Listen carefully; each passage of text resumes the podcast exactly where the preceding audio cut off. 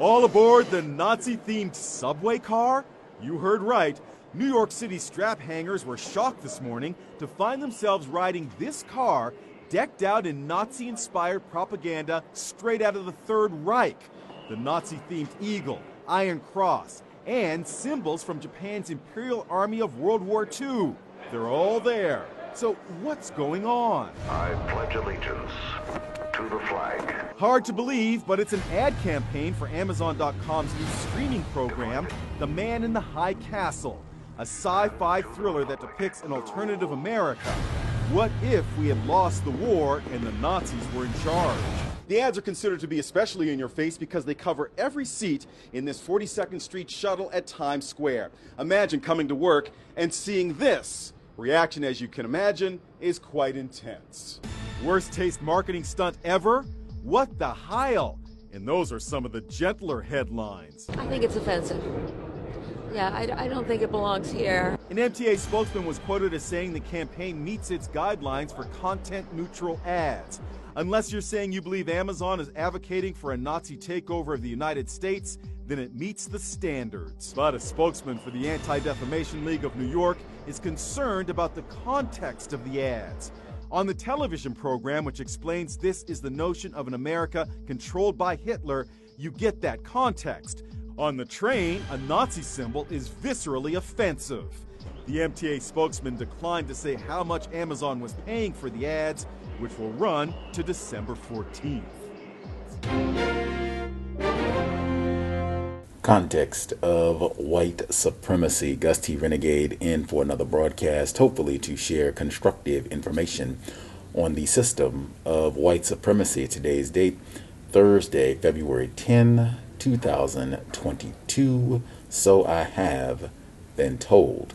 This is our second study session on Philip K.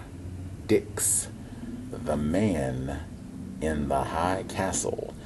So last week we did the first three chapters of the book, which is totally different from the television show that we heard about. Context, but totally different. I have not, I think I said last week, hey, I've not seen the television show. I've seen like 1.5 episodes. I'm not sufficiently motivated to watch 40 hours, 4 seasons worth of television. And I was even less motivated once I started reading, and I kept seeing that, hey, the book and the TV show are totally different, which I kind of was guessing at last week, because I was like, man, like, I haven't seen very much, but like, did they have that in the TV show where they're talking about exterminating the population on the continent of Africa? Is that in the TV show? Because I never heard that. Like, we probably would have read this way sooner if I knew that was in the TV show. I haven't heard that. And some of the other things that they talk about, like, I think it might be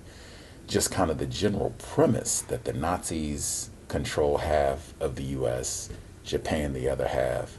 We lost World War II. I think the premise, but the actual narrative, I think, is very different between the two. So again, if anybody has seen the TV show as a reading along and you want to compare and contrast, kind of point out some of the major differences in the book as we're reading along, feel free. The audio that we heard at the beginning, that was a part of the advertising campaign. Again, I think The Man in the High Castle was a part of Amazon's first wave of releases of streaming content in terms of originally produced streaming content from Amazon. Like, this was a big deal. And then it was on for 4 years, and they terrorized everybody on the subway in New York with all of their Nazi paraphernalia and what have you. What a way to kick things off. Dr. Welsing talked about that at the Welsing Institute. We heard that last week, but there was lots of hubbub about all of this.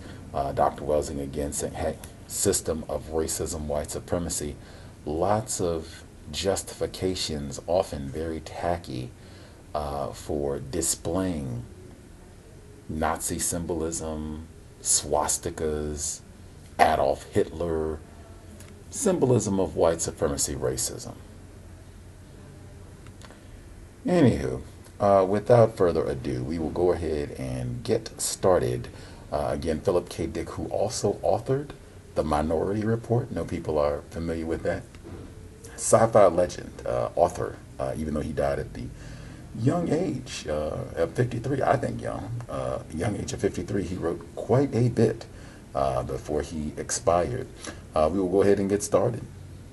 Philip K. Dick, The Man in the High Castle, Context of White Supremacy. This is audio segment 1. Chapter 4.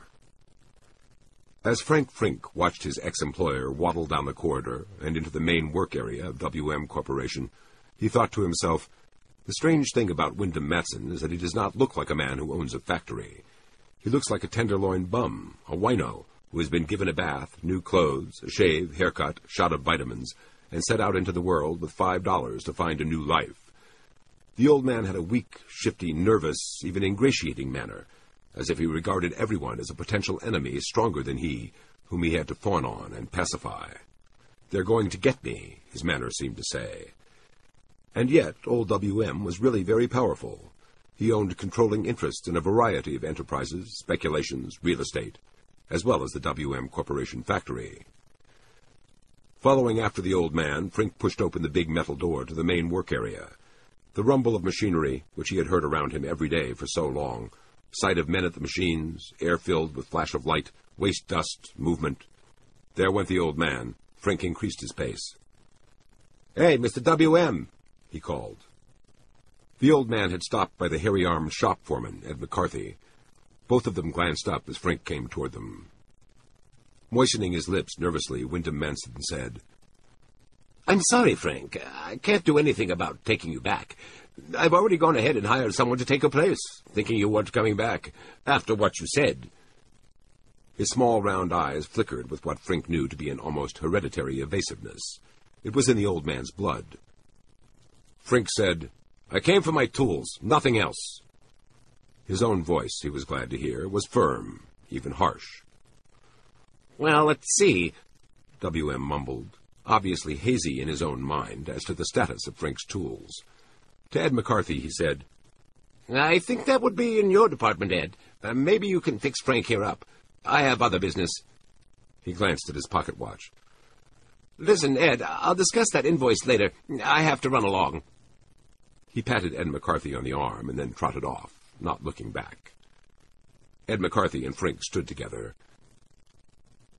"You came to get your job back," McCarthy said after a time. "Yes," Frink said. "I was proud of what you said yesterday." "So was I," Frink said. "But, Christ, I can't work it out anywhere else." He felt defeated and hopeless. "You know that." The two of them had, in the past, often talked over their problems. McCarthy said, "I don't know that. You're as good with that flex cable machine as anybody on the coast.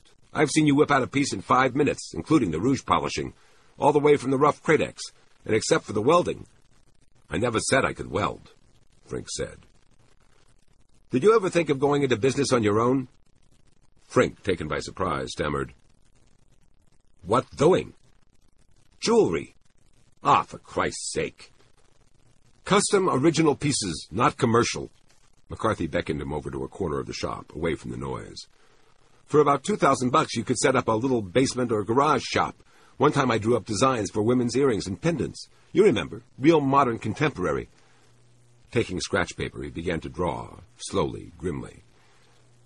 Peering over his shoulder, Frink saw a bracelet design, an abstract with flowing lines. "Is there a market?" All he had ever seen were the traditional, even antique, objects from the past. "Nobody wants contemporary American. There isn't any such thing, not since the war." "Create a market," McCarthy said with an angry grimace. "You mean sell it myself?" "Take it into retail shops, like that, what's it called, on Montgomery Street, that big ritzy art object place."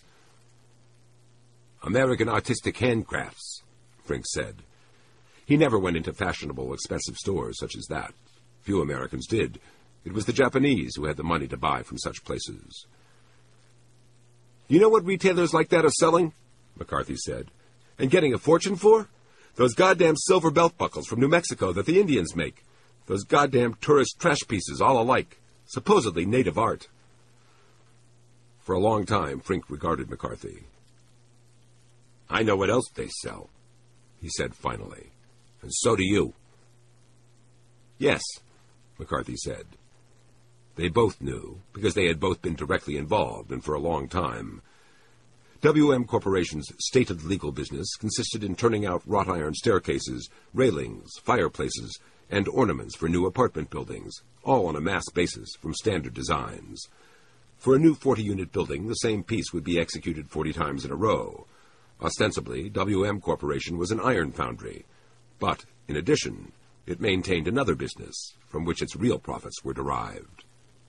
Using an elaborate variety of tools, materials, and machines, WM Corporation turned out a constant flow of forgeries of pre-war American artifacts.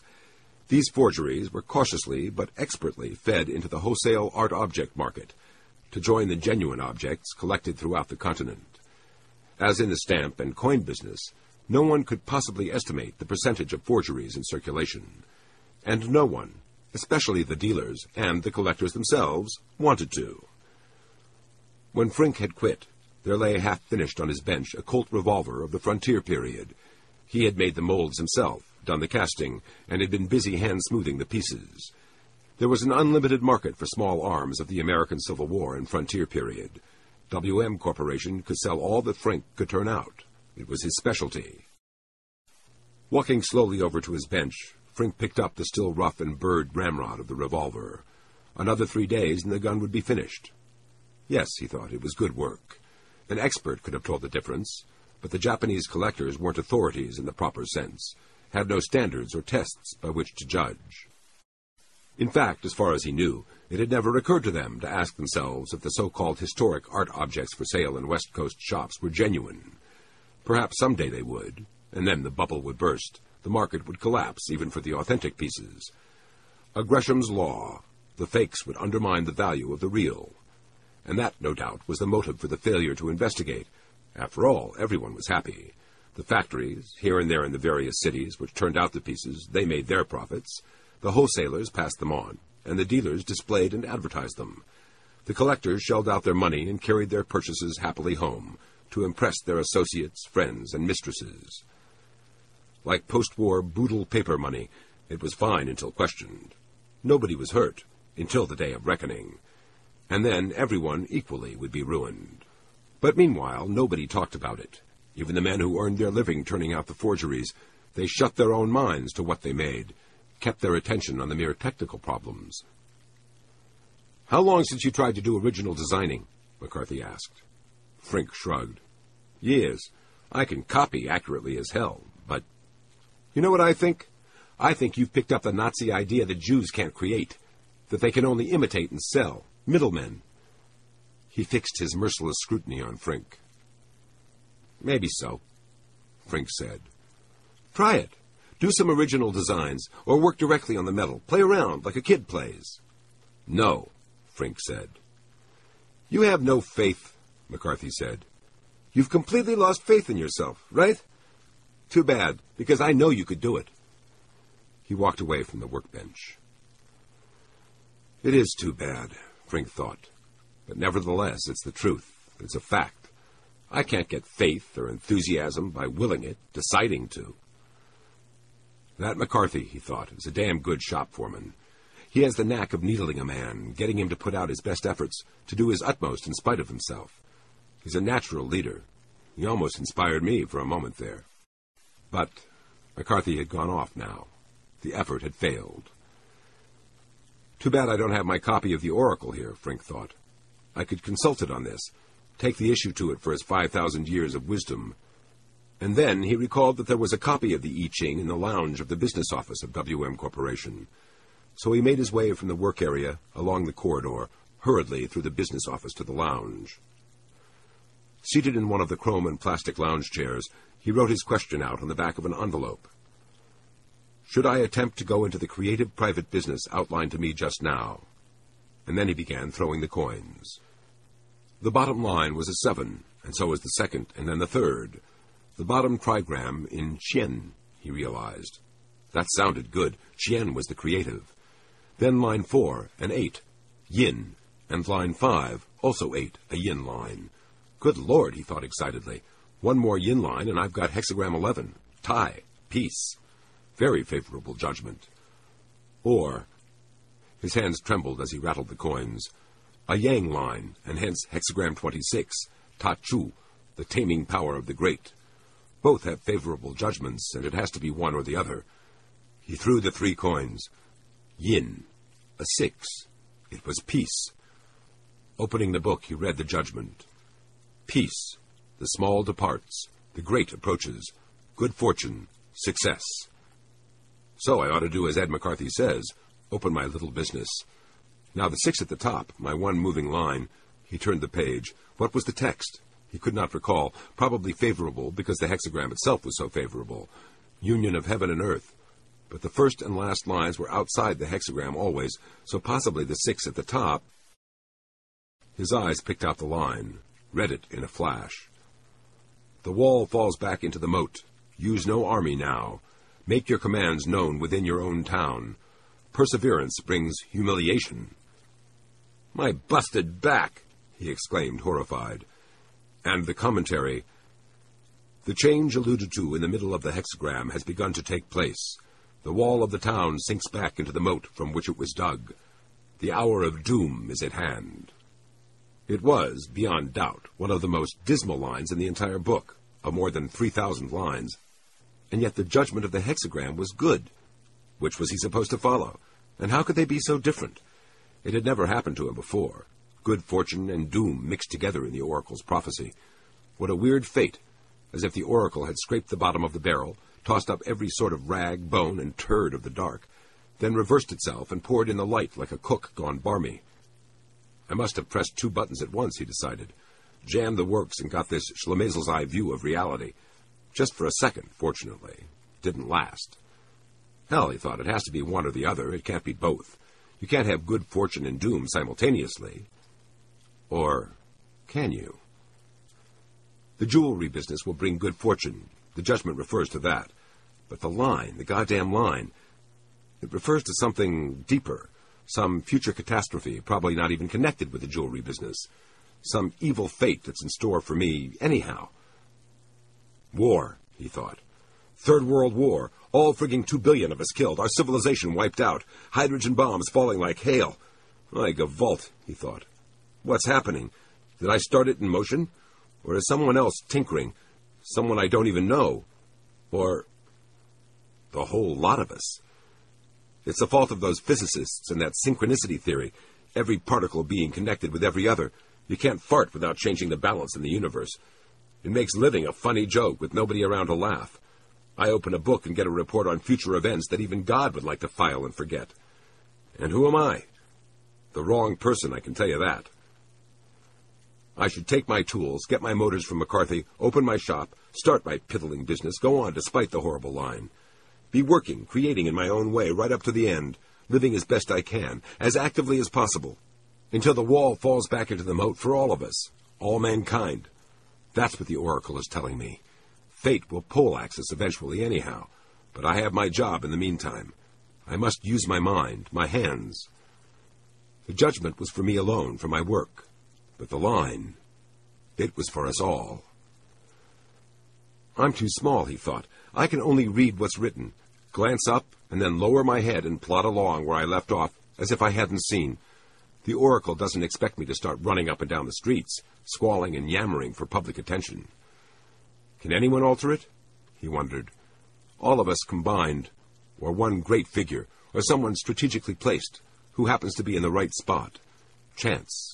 Accident, and our lives, our world, hanging on it. Closing the book, he left the lounge and walked back to the main work area.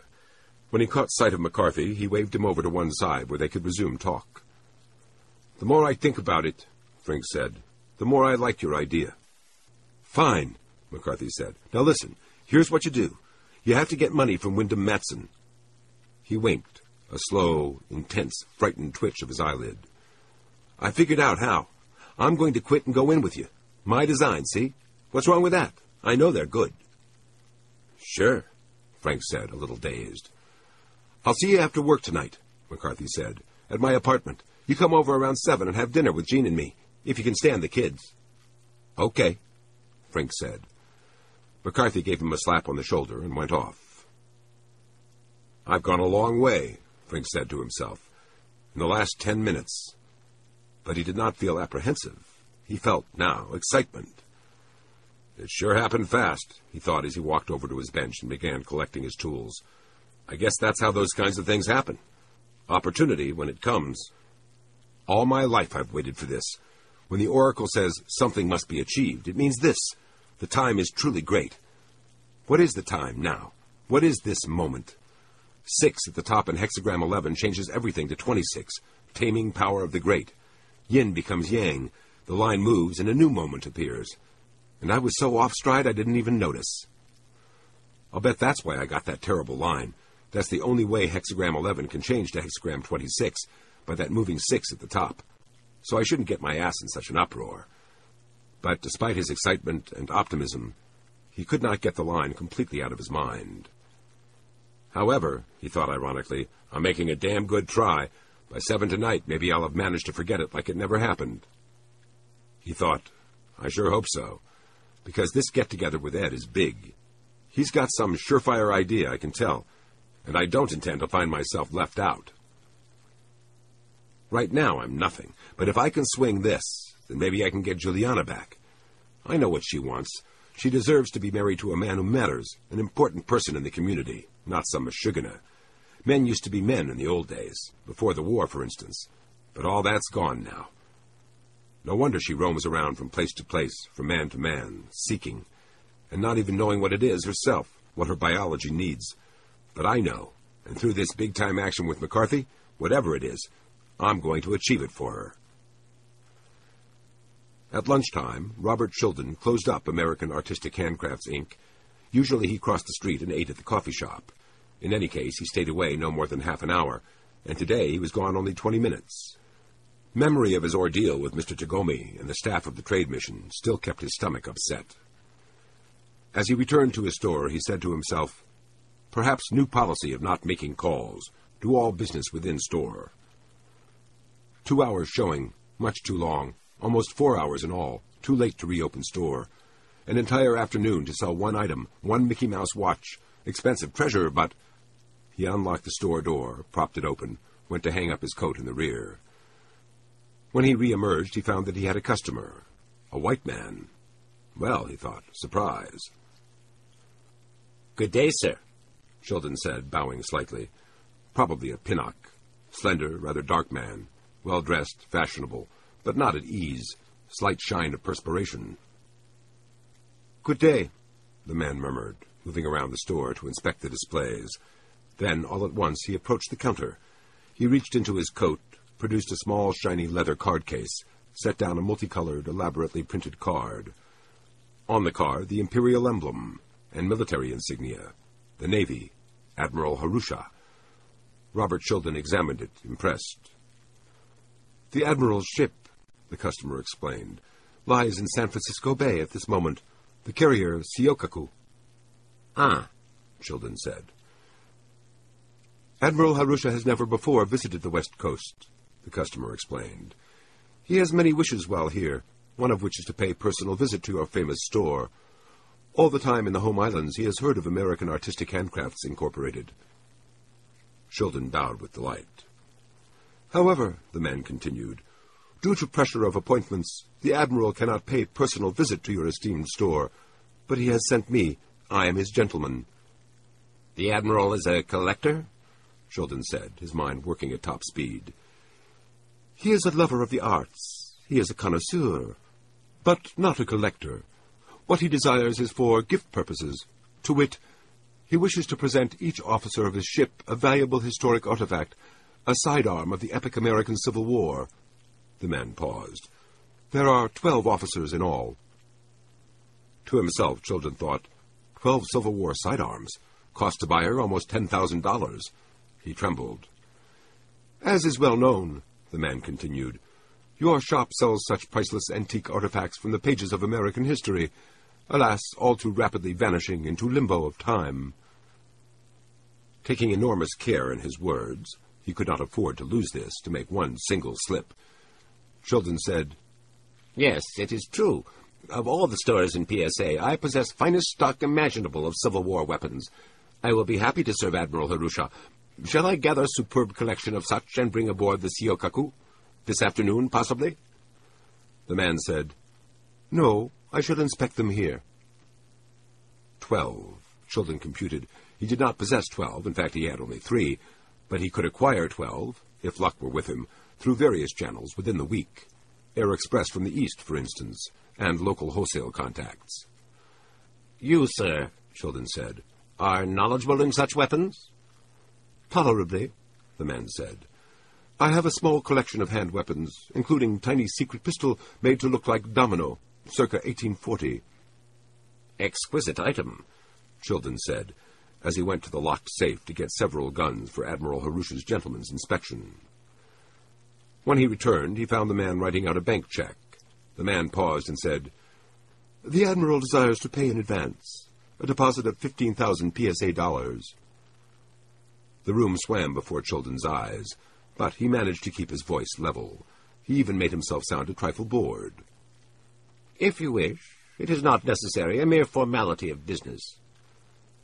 Laying down a leather and felt box, he said, "'Here is exceptional Colt 44 of 1860.' He opened the box. "'Black powder and ball. This issued to U.S. Army. Boys in blue carried this into, for instance, Second Bull Run.' For a considerable time the man examined the Colt 44. Then, lifting his eyes, he said calmly, "'Sir, this is an imitation.' "'Eh?' Childan said, not comprehending. "'This piece is no older than 6 months. Sir, your offering is a fake. I am cast into gloom. But see, the wood here, artificially aged by an acid chemical. What a shame!' He laid the gun down. Childan picked the gun up and stood holding it between his hands. He could think of nothing to say. Turning the gun over and over, he said at last, "'It can't be.'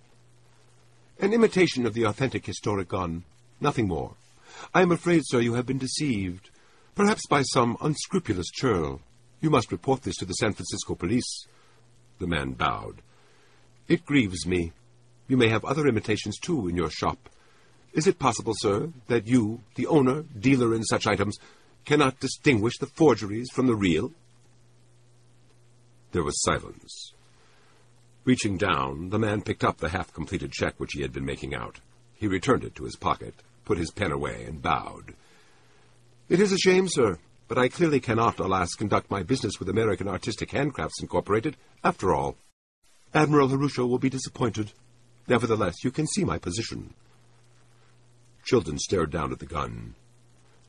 "'Good day, sir,' the man said. "'Please accept my humbly meant advice. Hire some expert to scrutinize your acquisitions. Your reputation, I am sure you understand.' Childan mumbled, "'Sir, if you could please—' "'Be tranquil, sir. I will not mention this to anyone. I shall tell the Admiral that unfortunately your shop was closed today. After all—' The man paused at the doorway. "'We are both, after all, white men.'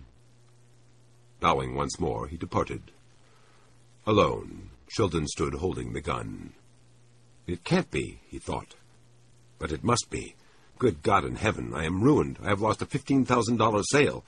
And my reputation, if this gets out, if that man, Admiral Harusha's gentleman, is not discreet. I will kill myself,' he decided. I have lost place. I cannot go on. That is a fact. On the other hand, perhaps that man erred. Perhaps he lied. He was sent by United States Historic Objects to destroy me, or by West Coast Art Exclusives. Anyhow, one of my competitors. The gun is no doubt genuine. How can I find out? Childan racked his brains.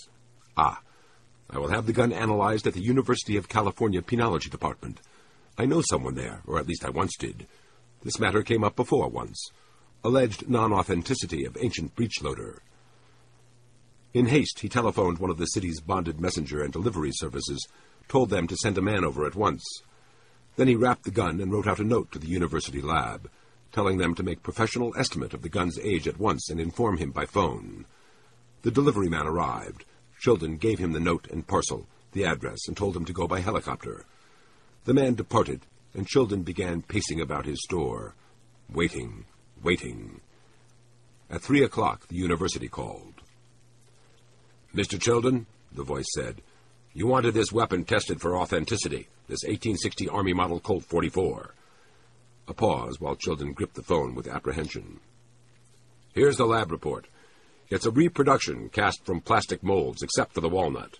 Serial numbers all wrong. The frame not case-hardened by the cyanide process. Both brown and blue surfaces achieved by a modern quick-acting technique, the whole gun artificially aged, given a treatment to make it appear old and worn." Childan said thickly, "The man who brought it to me for appraisal—" "Tell him he's been taken," the university technician said. "And very taken. It's a good job, done by a real pro. See, the authentic gun was given its, the blue metal parts. Those were put in a box of leather strips, sealed with cyanide gas and heated. Too cumbersome nowadays. But this was done in a fairly well-equipped shop. We detected particles of several polishing and finishing compounds, some quite unusual. Now, we can't prove this, but we know there's a regular industry turning out these fakes. There must be. We've seen so many." "No," Childan said. "That is only a rumor. I can state that to you as absolute fact, sir." His voice rose and broke screechingly. "And I am in a position to know. Why do you think I sent it to you? I could perceive its fakery being qualified by years of training. Such as this is a rarity, an oddity, actually a joke, a prank." He broke off, panting. "Thank you for confirming my own observations. You will bill me. Thank you." He rang off at once. Then, without pausing, he got out his records. He began tracing the gun. How had it come to him? From whom? It had come, he discovered, from one of the largest wholesale suppliers in San Francisco, Ray Calvin Associates on Van Ness. At once he phoned them. "Let me talk to Mr. Calvin," he said. His voice had now become a trifle steadier. Presently, a gruff voice, very busy. "Yes?"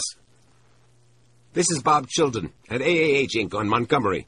Ray, I have a matter of delicacy.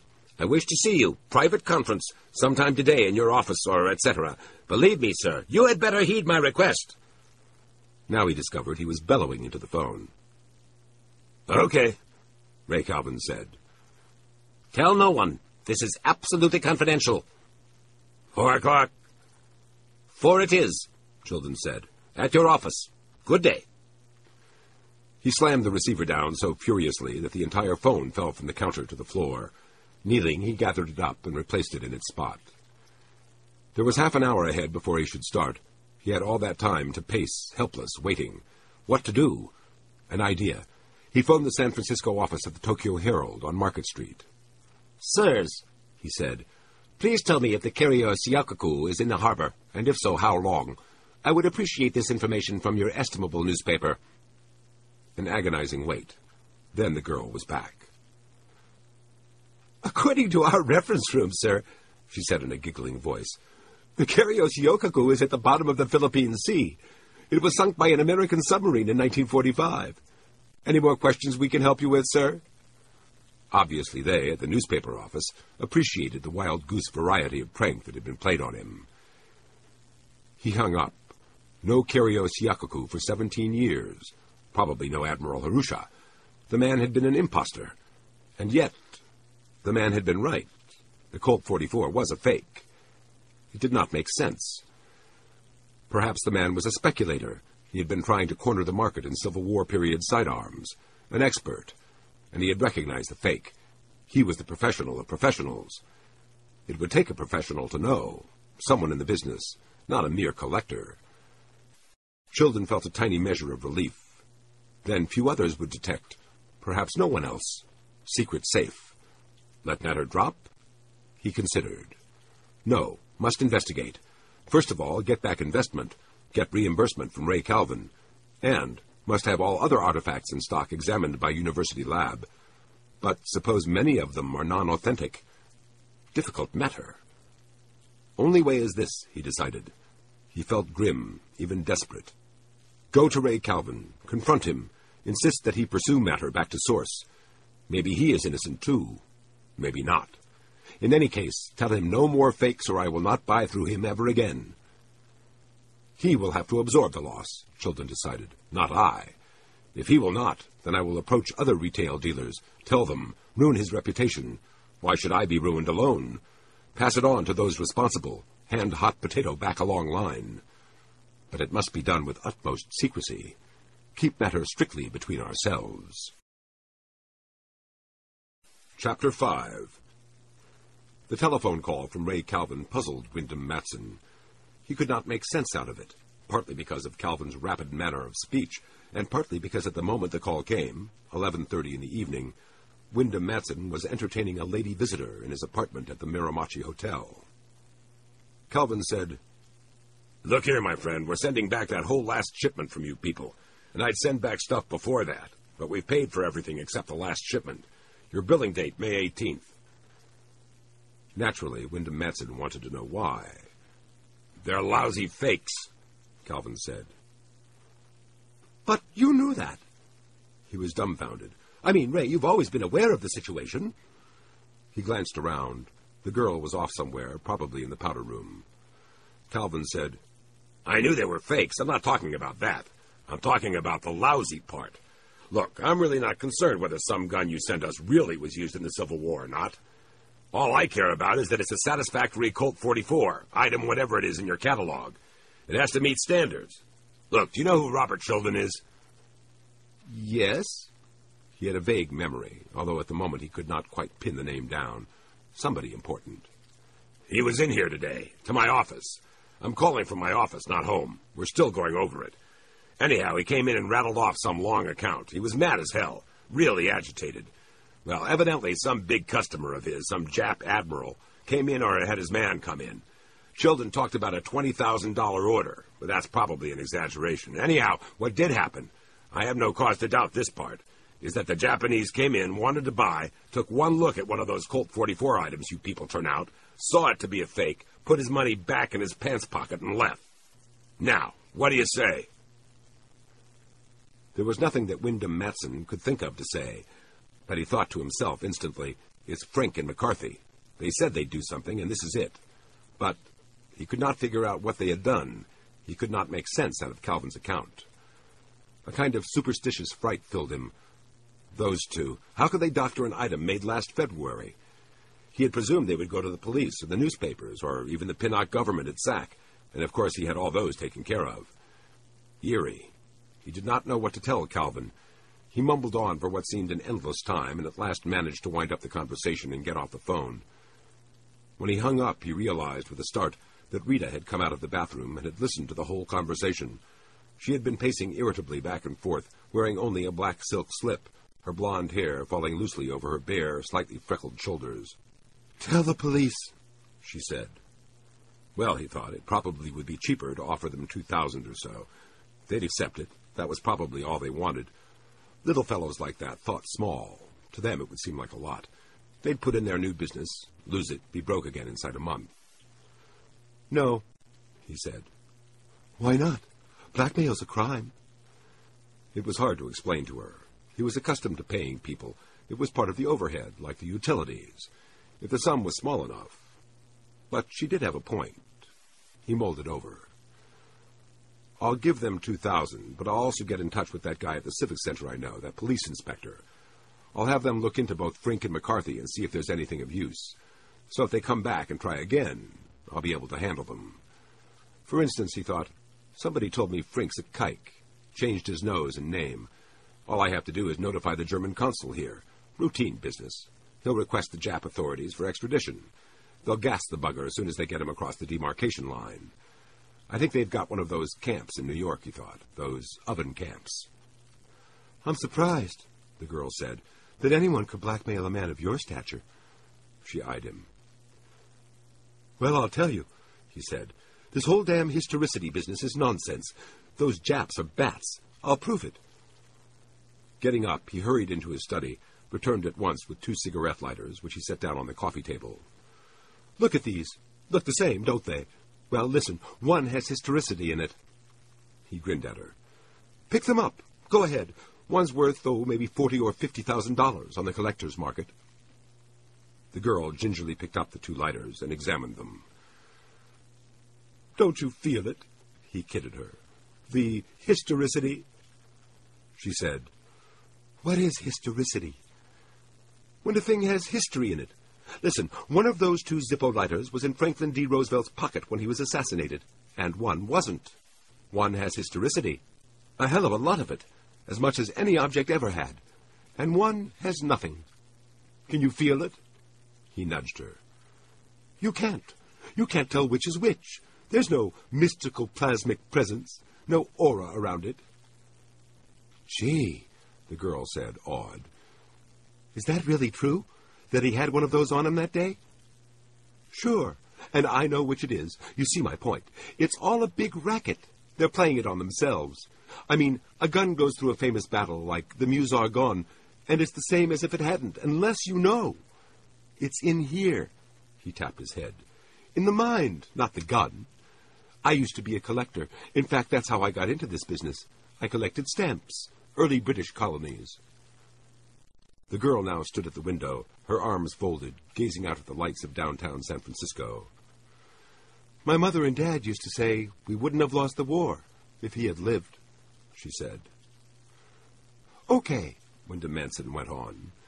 Now suppose, say, last year, the Canadian government, or somebody, anybody, finds the plates from which some old stamp was printed, and the ink, and a supply of... I don't believe either of those two lighters belonged to Franklin Roosevelt, the girl said. Wyndham Matson giggled. That's my point. I'd have to prove it to you with some sort of document, a paper of authenticity. And so it's all a fake, a mass delusion. The paper proves its worth, not the object itself. Show me the paper. Sure. Hopping up, he made his way back into the study. From the wall, he took the Smithsonian Institution's framed certificate. The paper and the lighter had cost him a fortune, but they were worth it, because they enabled him to prove that he was right, that the word fake meant nothing really, since the word authentic meant nothing really. A Colt 44 is a Colt 44, he called to the girl as he hurried back into the living room. It has to do with bore and design, not when it was made. It has to do with... She held out her hand. He gave her the document. So it is genuine, she said finally. Yes, this one. He picked up the lighter with a long scratch across its side. I think I'd like to go now, the girl said. I'll see you again some other evening. She set down the document and lighter and moved toward the bedroom where her clothes were. Why? He shouted in agitation, following after her. You know it's perfectly safe. My wife won't be back for weeks. I explained the whole situation to you. A detached retina. It's not that. What, then? Rita said, Please call a pedicab for me while I dress.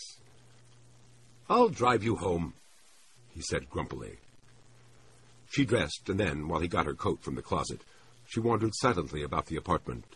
She seemed pensive, withdrawn, even a little depressed. The past makes people sad, he realized. Damn it, why did I have to bring it up? But hell, she's so young. I thought she'd hardly know the name. At the bookcase she knelt. Did you read this? She asked, taking a book out. Nearsightedly he peered. Lurid cover, novel. No, he said. My wife got that. She reads a lot. You should read it. Still feeling disappointed, he grabbed the book, glanced at it. The Grasshopper Lies Heavy. Isn't this one of those banned in Boston books? He said. Banned through the United States, and in Europe, of course. She had gone to the hall door and stood there now, waiting. I have heard of this Hawthorne Abendsen. But actually he had not.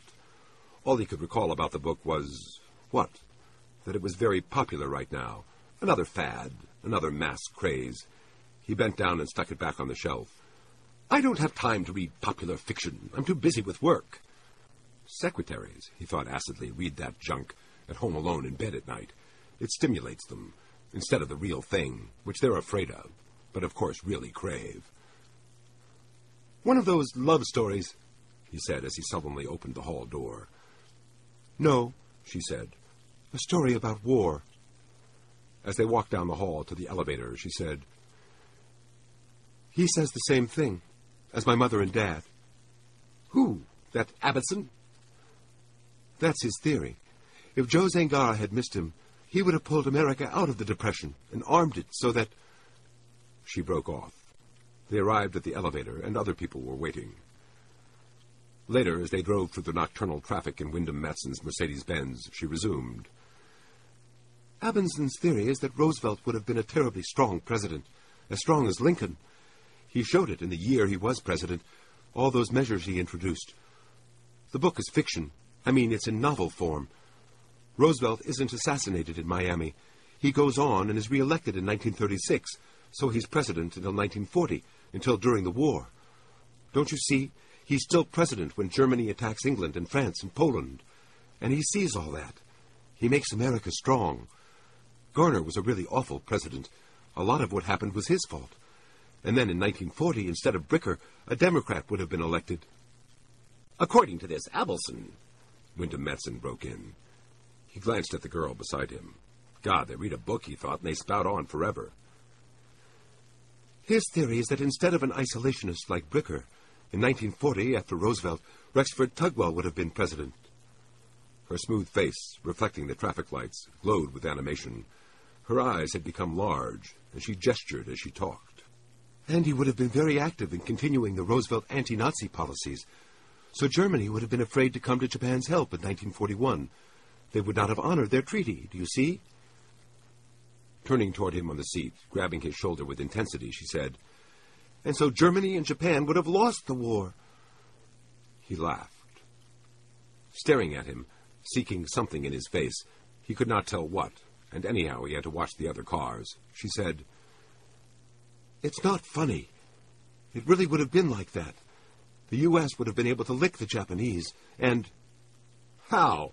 he broke in. "He has it all laid out." For a moment she was silent. "It's in fiction form," she said. "Naturally, it's got a lot of fictional parts. I mean, it's got to be entertaining, or people wouldn't read it. It has a human interest theme. There are these two young people, the boys in the American Army, the girl. Well, anyhow, President Tugwell is really smart. He understands what the Japs are going to do." Anxiously, she said, "It's all right to talk about this. The Japs have let it be circulated in the Pacific. I read that a lot of them are reading it. It's popular in the home islands. It stirred up a lot of talk." Wyndham Matson said, "Listen, what does he say about Pearl Harbor?" "President Tugwell is so smart that he has all the ships out to sea, so the U.S. fleet isn't destroyed." "I see." "So there really isn't any Pearl Harbor. They attack, but all they get is some little boats." "It's called The Grasshopper something?" "The Grasshopper Lies Heavy. That's a quote from the Bible." "And Japan is defeated because there's no Pearl Harbor. Listen, Japan would have won anyhow, even if there had been no Pearl Harbor." "The U.S. fleet, in his book, keeps them from taking the Philippines and Australia." "They would have taken them anyhow. Their fleet was superior. I know the Japanese fairly well, and it was their destiny to assume dominance in the Pacific. The U.S. was on the decline ever since World War I. Every country on the Allied side was ruined in that war, morally and spiritually." With stubbornness, the girl said, "And if the Germans hadn't taken Malta, Churchill would have stayed in power and guided England to victory." "How? Where?" "In North Africa. Churchill would have defeated Rommel, finally." Wyndham Matson guffawed. "And once the British had defeated Rommel, they could move their whole army back and up through Turkey to join remnants of Russian armies and make a stand. In the book, they halt the Germans' eastward advance into Russia at some town on the Volga. We never heard of this town, but it really exists because I looked it up in the atlas." "What's it called?" "Stalingrad. And the British turned the tide of the war there. So in the book, Rommel never would have linked up with those German armies that came down from Russia, von Paulus's armies, remember? And the Germans never would have been able to go on into the Middle East and get the needed oil, or go into India like they did and link up with the Japanese, and—" "No strategy on earth could have defeated Erwin Rommel," Wyndham Matson stated. "And no events like this guy dreamed up, this town in Russia, very heroically called Stalingrad, no holding action could have done any more than delay the outcome. It couldn't have changed it. Listen, I met Rommel in New York when I was there on business in 1948. Actually, he had only seen the military governor of the USA at a reception in the White House, and at a distance. What a man! What dignity and bearing! So I know what I'm talking about," he wound up. "It was a dreadful thing," Rita said, "when General Rommel was relieved of his post, and that awful Lammers was appointed in his place. That's when that murdering in those concentration camps really began. They existed when Rommel was military governor. But, she gestured, it wasn't official. Maybe those SS hoodlums did those acts then, but he wasn't like the rest of them. He was more like those old Prussians. He was harsh. I'll tell you who really did a good job in the USA, Wyndham Matson said, who you can look to for the economic revival. Albert Speer, not Rommel and not the organization Todt. Speer was the best appointment the Party made in North America. He got all those businesses and corporations and factories, everything going again, and on an efficient basis. I wish we had that out here. As it is, we've got 5 outfits competing in each field, and a terrific waste. There's nothing more foolish than economic competition. Rita said, I couldn't live in those work camps, those dorms they have back east. A girlfriend of mine, she lived there. They censored her mail. She couldn't tell me about it until she moved back out here again. They had to get up at 6:30 in the morning to band music. You'd get used to it. You'd have clean quarters, adequate food, recreation, medical care provided. What do you want, egg in your beer? Through the cool night fog of San Francisco, his big German-made car moved quietly. On the floor, Mr. Tagomi sat, his legs folded beneath him. He held a handleless cup of oolong tea, into which he blew now and then as he smiled up at Mr. Baines. You have a lovely place here, Baines said presently. There is a peacefulness here on the Pacific coast. It is completely different from back there. He did not specify. God speaks to man in the sign of the arousing, Mr. Tagomi murmured. Pardon? The oracle. I'm sorry. Fleece-seeking cortical response. Wool-gathering, Baines thought. That's the idiom he means. To himself he smiled. We are absurd, Mr. Tagomi said, because we live by a 5,000-year-old book. We set it questions, as if it were alive. It is alive, as is the Christian Bible. Many books are actually alive. Not in metaphoric fashion. Spirit animates it. Do you see? He inspected Mr. Baines' face for his reaction. Carefully phrasing his words, Baines said, I just don't know enough about religion. It's out of my field. I prefer to stick to subjects I have some competence in. As a matter of fact, he was not certain what Mr. Tagomi was talking about. I must be tired, Mr. Baines thought. There has been, since I got here this evening, a sort of gnomish quality about everything, a smaller-than-life quality, with a dash of the droll. What is this 5,000-year-old book? The Mickey Mouse watch, Mr. Tagomi himself, the fragile cup in Mr. Tagomi's hand, and on the wall facing Mr. Baines, an enormous buffalo head, ugly and menacing. What is that head? He asked suddenly.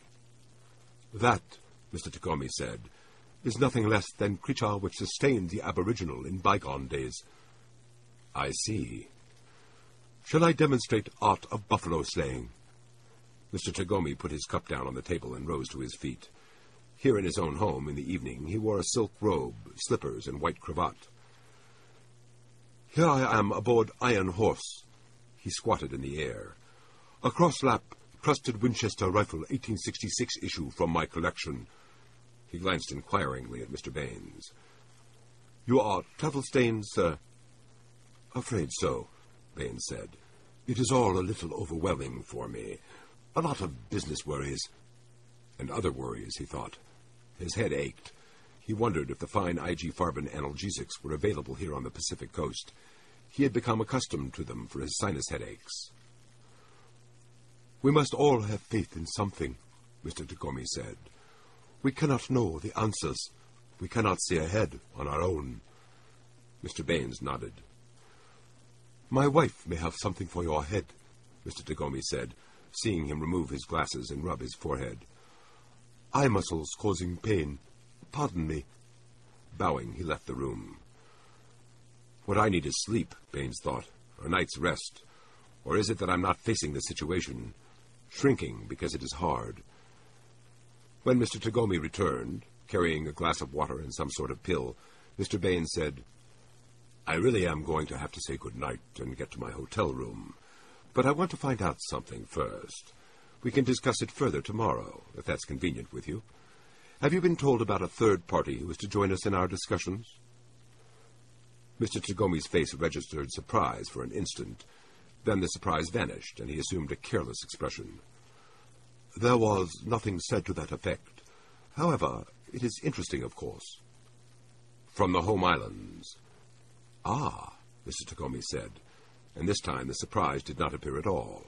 It was totally controlled. An elderly retired businessman, Mr. Baines said, who is journeying by ship. He has been on his way for 2 weeks now. He has a prejudice against air travel. The quaint elderly, Mr. Tagomi said. His interests keep him informed as to the home islands markets. He will be able to give us information, and he was coming to San Francisco for a vacation in any case. It is not terribly important, but it will make our talks more accurate. Yes, Mr. Tagomi said. He can correct errors regarding home market. I have been away 2 years. Did you want to give me that pill? Starting, Mr. Tagomi glanced down, saw that he still held the pill and water. Excuse me. This is powerful, called Xyrocaine, manufactured by drug firm in District of China. As he held his palm out, he added, non-habit-forming. This old person, Mr. Baines said as he prepared to take the pill, will probably contact your trade mission direct. I will write down his name so that your people will know not to turn him away. I have not met him, but I understand he's a little deaf and a little eccentric. We want to be sure he doesn't become miffed. Mr. Tagomi seemed to understand. He loves rhododendrons. He'll be happy if you can provide someone to talk to him about them for half an hour or so while we arrange our meeting. His name, I will write it down. Taking his pill, he got out his pen and wrote. Mr. Shinjiro Yatabe, Mr. Tagomi read, accepting the slip of paper. He dutifully put it away in his pocketbook. One more point. Mr. Tagomi slowly picked at the rim of his cup, listening. A delicate trifle. The old gentleman... It is embarrassing. He is almost 80. Some of his ventures toward the end of his career were not successful. Do you see? He is not well off any longer, Mr. Tagomi said. And perhaps he draws a pension. That is it, and the pension is painfully small. He therefore augments it by means here and there. A violation of some petty ordinance, Mr. Tagomi said. The home government and its bureaucratic officialdom. I grasp the situation. The old gentleman receives a stipend for his consultation with us, and he does not report it to his pension board, so we must not reveal his visit. They are only aware that he takes a vacation. You are a sophisticate, Mr. Baines said. Mr. Tagomi said, this situation has occurred before. We have not in our society solved the problem of the aged, more of which persons occur constantly as medical measures improve. China teaches us rightly to honor the old. However, the Germans cause our neglect to seem close to outright virtue. I understand they murder the old. The Germans...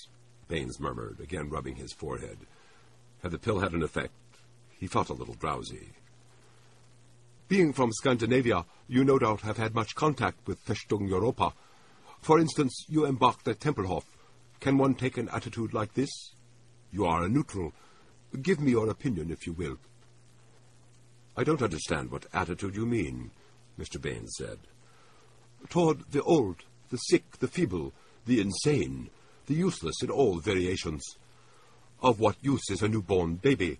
Some Anglo-Saxon philosopher reputedly asked. I have committed that utterance to memory and contemplated it many times.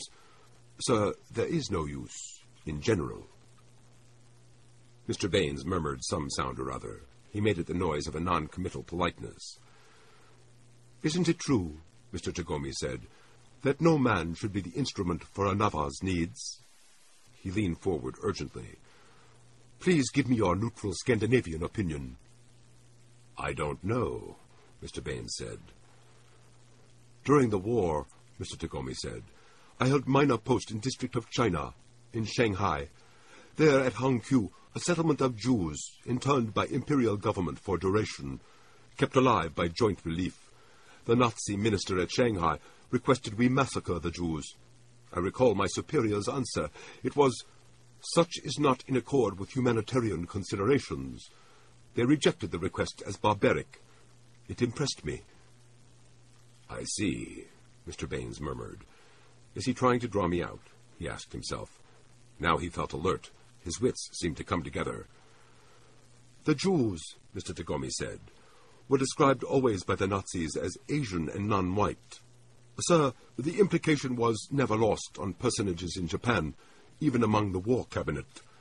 I have not ever discussed this with Reich citizens whom I have encountered." Mr. Baines interrupted. "Well, I'm not a German, so I can hardly speak for Germany." Standing, he moved toward the door. "I will resume the discussion with you tomorrow. Please excuse me, I cannot think." But as a matter of fact, his thoughts were now completely clear. I have to get out of here, he realized. This man is pushing me too far. "Forgive stupidity of fanaticism," Mr. Tagomi said, at once moving to open the door.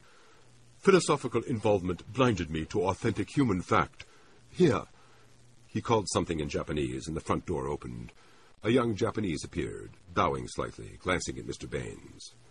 My driver, Mr. Baines thought. Perhaps my quixotic remarks on the Lufthansa flight, he thought suddenly.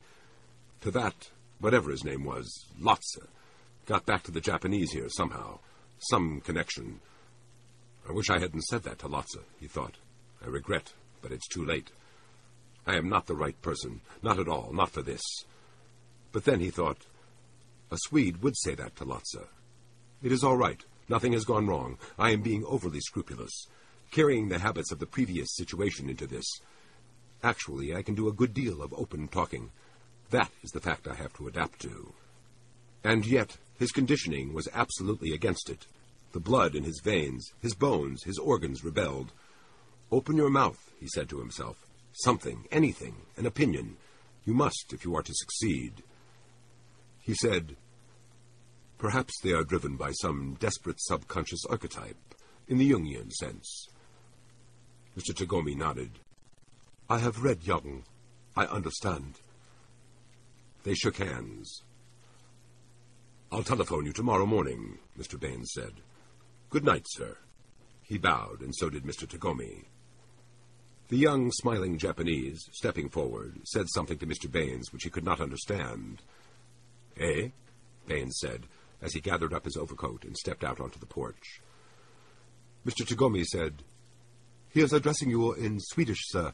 He has taken a course at Tokyo University on the 30 Years' War and is fascinated by your great hero, Gustavus Adolphus."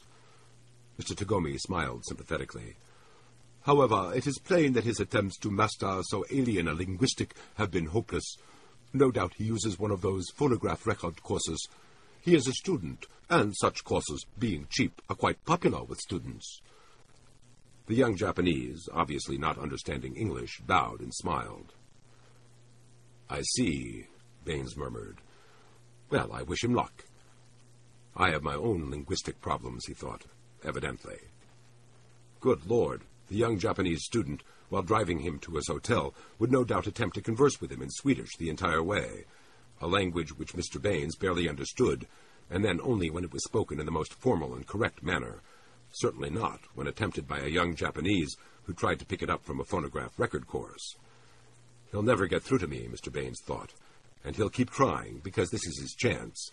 Probably he will never see a Swede again." Mr. Baines groaned inwardly. What an ordeal it was going to be, for both of them. Context of white supremacy. Victim of white supremacy, Whoopi Goldberg. She should have read this book, perhaps. Then she would have maybe had different commentary to offer. Anywho, Cal's Book Club, so that is audio segment 1. Philip K. Dick, The Man in the High Castle. So we'll pick up at the beginning of chapter... Oh, Jiminy Crickets got moved out. There we go. So we'll pick up at the beginning of chapter 6. Once we're done with our commentary, the number to dial is 720-716-7300. The code 564-943#.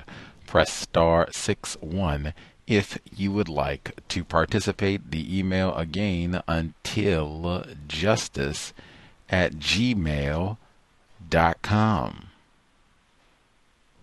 Number is 720-716-7300. The code 564-943#. Press *61 if you would like to participate.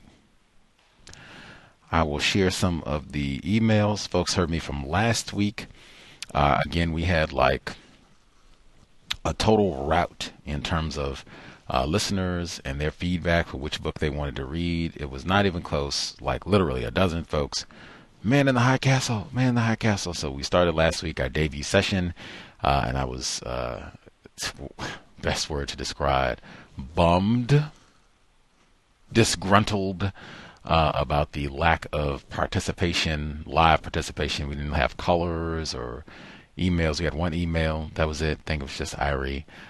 This is the first session. So during my grousing last week that, man, it is not enjoyable at all to have a robust number of listeners pick a book and then not participate. Like, ew, not fun at all.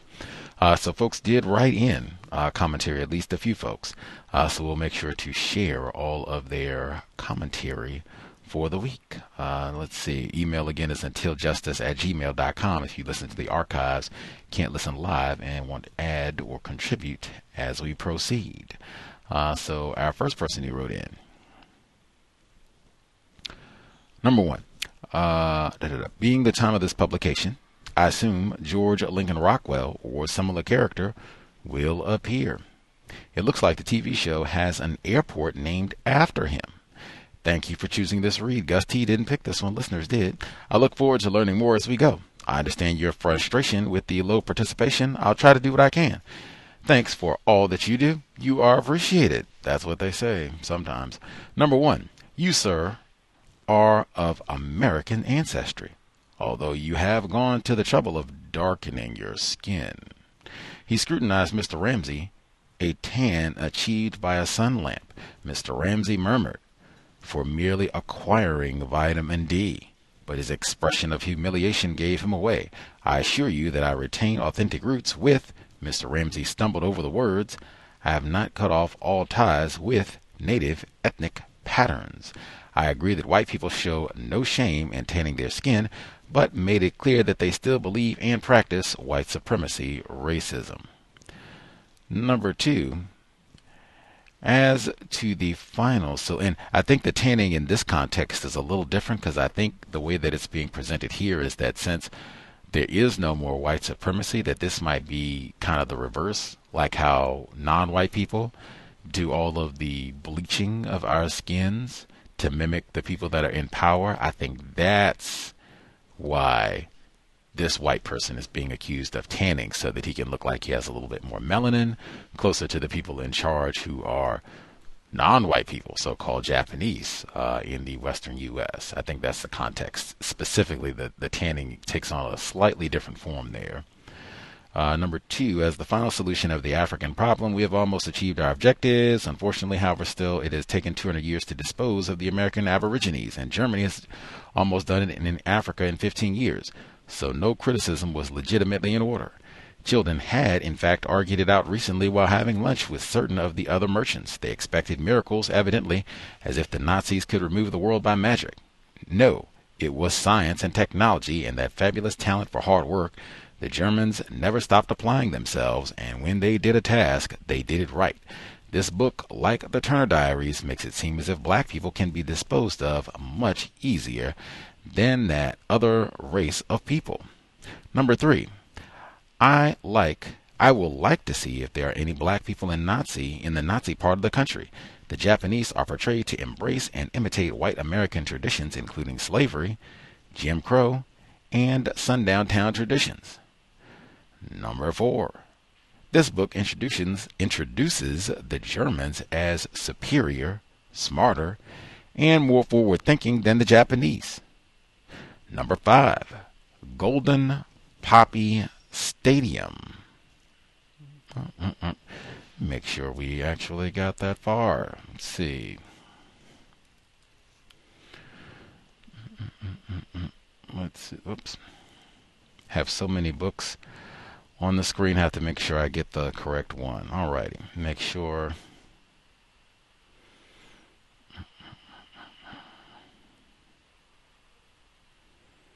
Oh, I think we did. Yep, we did get there. Can share that too.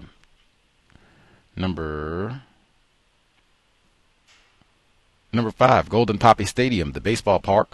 Lots laughed. Yes, they love baseball. Incredible. They have begun work on that great structure for a pastime, an idle, time-wasting sport. Golden Poppy Stadium, the baseball park. This book infantilizes the Japanese in comparison to the Germans. Absolutely. Number 6, I'm not a countryman of yours, Bain said. Oh, yes, that's so. But racially, you're quite close. For all intents and purposes, the same. Lots began to stir around in his seat, getting ready to unfasten the elaborate belts. Am I racially kin to this man? Baines wondered. So closely so, that for all intents and purposes, it is the same? This exchange is the German relaying the code to Baines. This shows white people's ability to assimilate because of their skin color. After this conversation, he tries to immediately rationalize the brutality of the Germans. That is interesting. I have to ponder about that one. I think there might be a lot of that as we kind of proceed through this book. White people who have so-called assimilated onto the powerful team, German team, white team. Let's see. All right, so that's one. Rod in Ohio, one person who wrote in. I'll get one more, and then we'll check the phone lines. All right, so next up. Dang, okay. Vegan RD, investor, she writes in, hi Gus, this book is an alternative universe that still promotes racism, white supremacy. Don't they all? White people, Germans, are still glorified despite Japanese having quasi-powers over a section of the area called America. The Japanese are being pushed back by the Germans. Sounds like gentrification. The thought process about sanity was interesting. I think all the examples used by the author are correct. Racism is a system of insanity which poisons all minds and destroys bodies of non-white people. This is due to white people not caring, enjoying their status, hating nature and the creator, and planning to continue expanding their goal of conquering the known universe. This is a very interesting look into white supremacy racism. By the way, have Germans ever been treated the way they describe the Yanks in this book? I don't believe so. I was even thinking that I think they have a number of accounts of German prisoners of war who were treated better than some Americans, certainly better than Negro citizens at that time. But yeah, I don't think they had, you know, any sort of, oh, we'll show you, you know, Count Kraut stirring up all this trouble on the planet, and I don't think that happened that way. Let's see. Oh, Whoopi Goldberg shaking my head. She does not know the code. Do not discuss racism at work. Anyways, as a non-white person, all I can say is VGQ, victims guaranteed, qualified. Absolutely. And that whole conversation started off on book burning and book banning, which is talked about right here in the book we're reading currently. Whoopi Goldberg's conversation, I mean, where she got in trouble. They were talking about getting rid of books in the schools.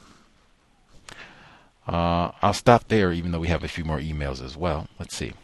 Folks have commentary to share. Number again, 720-716-7300. The code 564-943#. Press *61 if you would like to participate. Not for tangents. Give out a reminder. If you have other suggestions for the book club, grand. You can share that on the compensatory call-in, or if you have other books that we should check out, other book clubs, anything other than this here book that you all chose, The Man in the High Castle. That's all that we're talking about on this here Thursday. Let's see. Irie in Louisiana. If you have commentary to share, should be with us. I'll nab other hands as I see them. Hello, everyone. Hotep. I'm a little bit late coming in, but I caught a good little bit. And listening to the book has made me acknowledge how ignorant I am of the specific actions of World War II as far as who bombed where or invaded where at what time. Because they mentioned, Japan went to the Philippines and so I'm like, okay, now I got to look that up to see if that's what actually happened or something else happened, because I'm thinking the book is meant to be, obviously, what we all agree on, that's meant to be a reversal or a flip of if Japan and Germany won that conflict.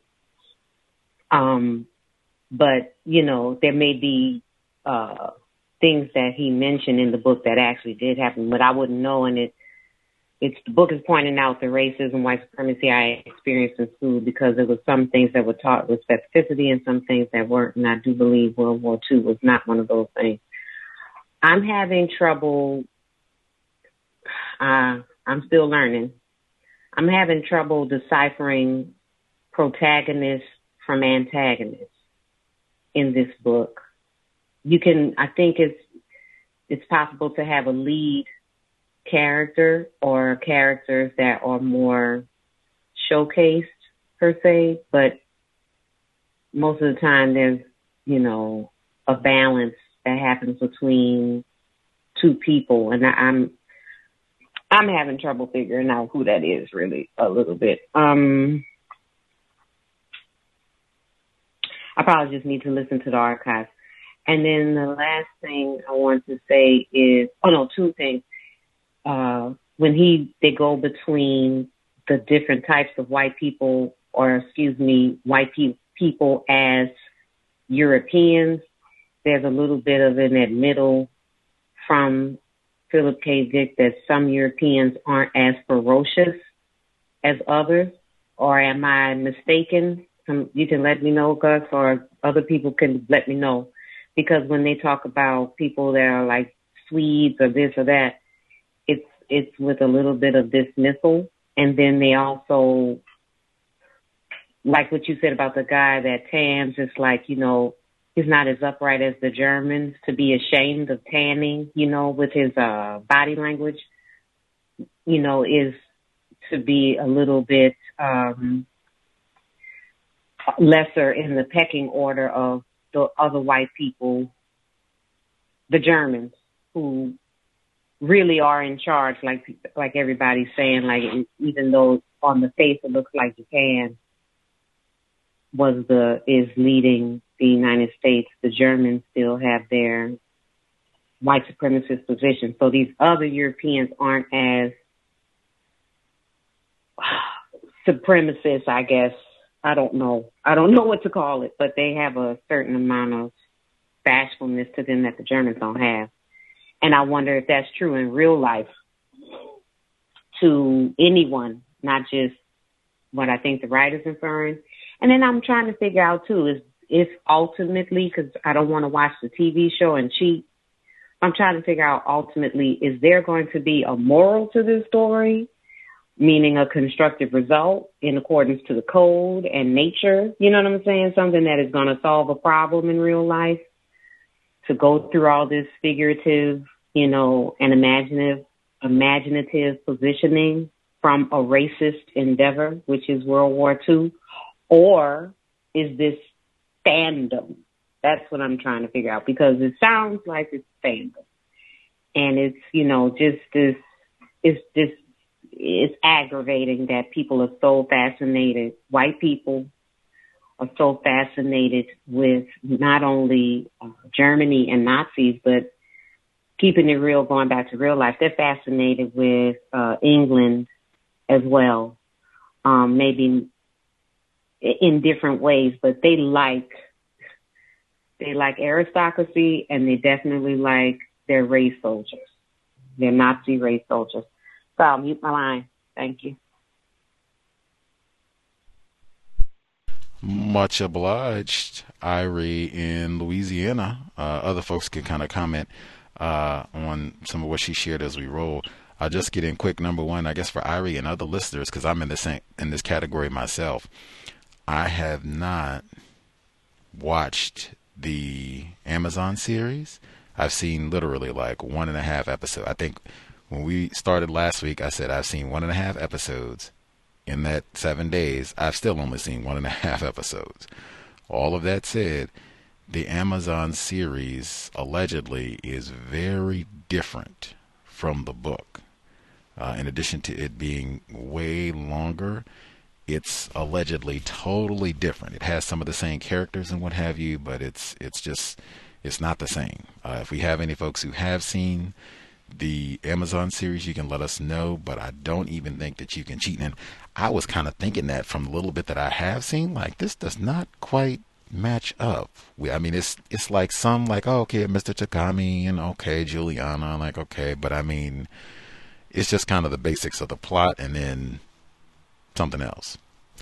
The section that you were referring to about, I guess, less ferocious or what have you, I think it was the portion where they were talking about when the killing really escalated in the concentration camps, where it says, because they don't use the word ferocious per se, but it's the way it's written is,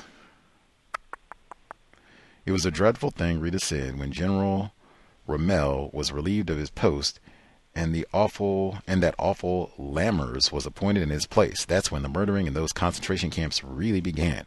They existed when Rommel was military governor. But, she gestured, it wasn't official. Maybe those SS hoodlums did those acts then, but he wasn't like the rest of them. He was more like those old Prussians. He was harsh. And then it goes on from there. So I think that's where they're trying to make as though there's some sort of distinction. Some of them were maybe not quite as bloodthirsty, and, you know, you might have had a few rogues here and there, and then this other fellow, Lammers, I guess is, I hope I'm saying that right, Lammers, that, oh man, it's just really, like, you have degrees of white supremacist racists. Anywho, I guess before Henry in Chicago and the other folks, I'll say also, I think for this book, that's why I was kind of doing a head scratch where you were saying it was kind of difficult to figure out the protagonist and all that. I would assume they got to be white people, right? I think Juliana is one, and kind of see as we're going through, but and the alternative history of all of this, I think the diverge point for this book where it alternates is the Roosevelt assassination, which they she mentioned the book The Grasshopper Sleeps Heavy, which is ironically a real book. But which I think it posits that the South won the Civil War. It's another one of those alternative history books. But anyway, the diverge point is the Roosevelt assassination. That's what has been changed, or that's where things change in this book. From the time Roosevelt is assassinated, he was not, and that changes. And then you go out with all this alternative. You get more of this than what you know out of World War II. I was thinking Mr. Fuller might love this. He might have even read it. I don't know. But yeah, obviously you would get a lot more out of it because you would know a lot more of the details and what actually happened and like Stalingrad and all that and where Germany gets turned back. The more you know about all that, the more you know.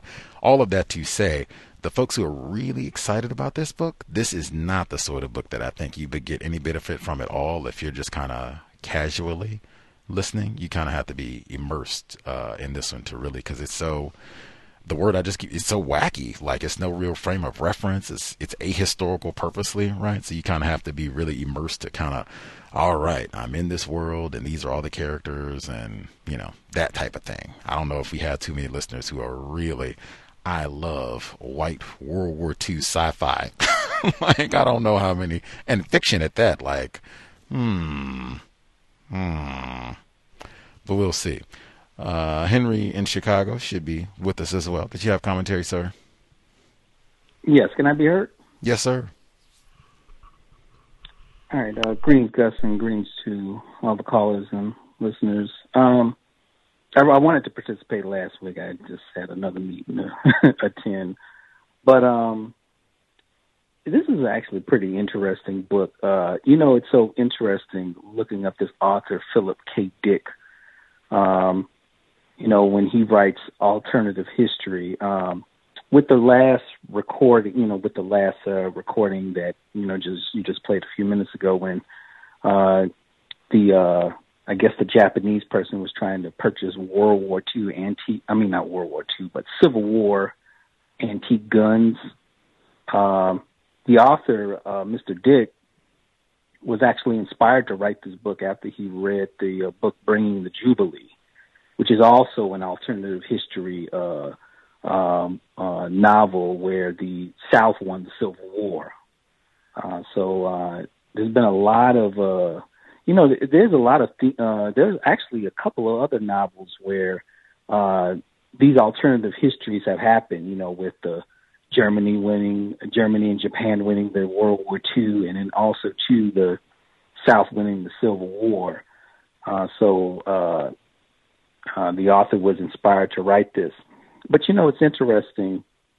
Philip Dick, suspected white supremacist, doesn't he doesn't really change in regards to the world that he creates, the system of white supremacy, because it's still the same. But one thing is that, reading the book so far, the Germans are kind of like the sub-villains, but, obviously the real villains are kind of like the Japanese.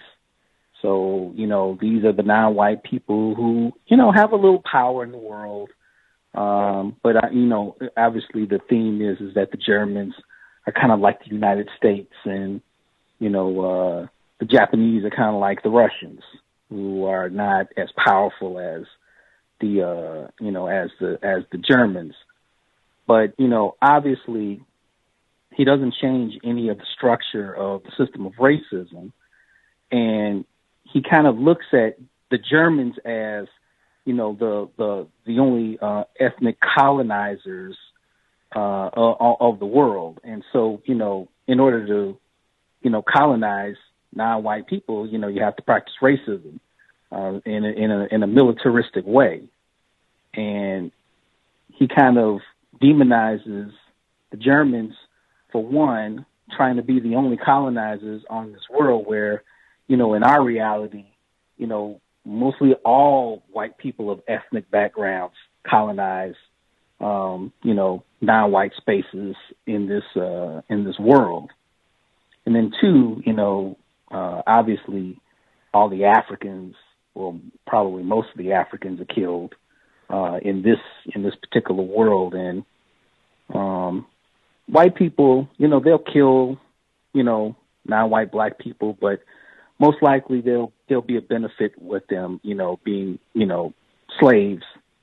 Just like in this book, the Japanese have enslaved the black people, which, obviously he wants to make that point across of Japan being the real enemy. And then also too, he kind of makes the Germans villains also because of the fact that they're letting these Japanese people control part of the world, which is not a good thing. Anytime non-white people control any part of the world, it's always disastrous, and it's always, not a good thing. And two, I think last week they were talking about how the Germans are developing these rockets into outer space and colonizing the moon and, Mars and stuff like that. And it just reminds me of what Elon Musk and Jeff Bezos are doing, trying to, send rockets into outer space, probably destroy the Earth and leave all the non-white people here and, just go somewhere else and do their damage. But in a sense, I think the author is trying to drive a point where, just like now, the system of racism tries to kind of deceive you on these are the real racists over here. The Germans are the real racists. Us good white people in the United States, we're not racist, but the Germans are. And you see it kind of play out today. Donald Trump is the real racist, not Joe Biden. So, but that's what I see in this novel so far. But, I'll continue to listen, but that's all I have on my line. Much obliged, Henry in Chicago. Now, that's one. Watching the Amazon series, not only can you not cheat because it's so dissimilar to the novel, In the 1.5 episodes that I've seen, there is an explicit tension between the Japanese and the Germans. Like, they have their half of the country, Japan, Germany has their half, but it's like flagrant, like this is tenuous. Like, the Germans are allowing this for a period of time, and then there's going to come a moment when they're like, yeah, you all are niggers too. Get out of here, Japs. We're taking our country back and we're not partnering with you. Yeah, get over there with the other colored folk. That kind of tension is there very early. And I don't know, maybe, you need to keep reading to see if that tension is in the book, but it's in the series very early on. I had totally forgotten about the slavery, like shackles, Negroes in slavery, that we did read about in detail last week, and they do push that off onto the Japanese people like it's their fault, but that's, it's still the same. Negroes are still shackled and or being exterminated on the continent. So it's supposedly different, but not really. Let us see.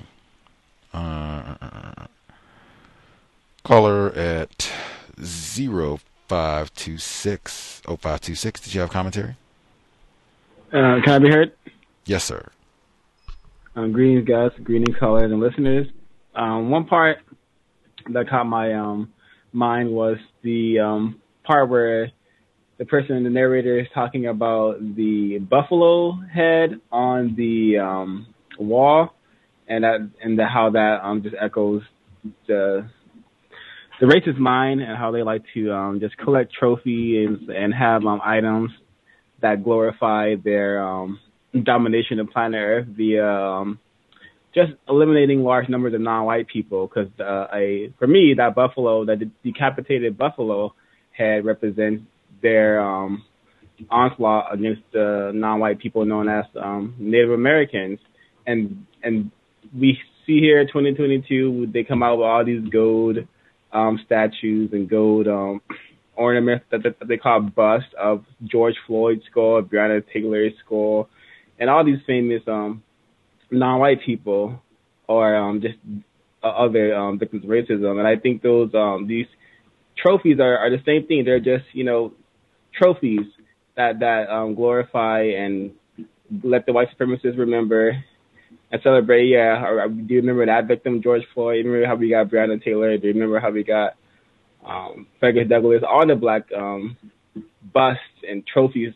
They're not car trophies, but that's why I view these statues, and that's what that buffalo on the wall reminded me of. How racist men and racist women are really, really slick, because they'll make these statues of these heads of these prominent figures, and to me, they're no more than hunting trophies.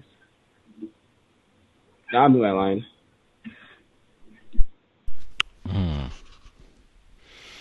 Much obliged. That's another pretty prominent aspect. Like Henry in Chicago is saying, like, this is supposed to be like an alternative universe and sci-fi world, and things are kind of the same. White people collecting trophies of dark people and animals that they have slaughtered.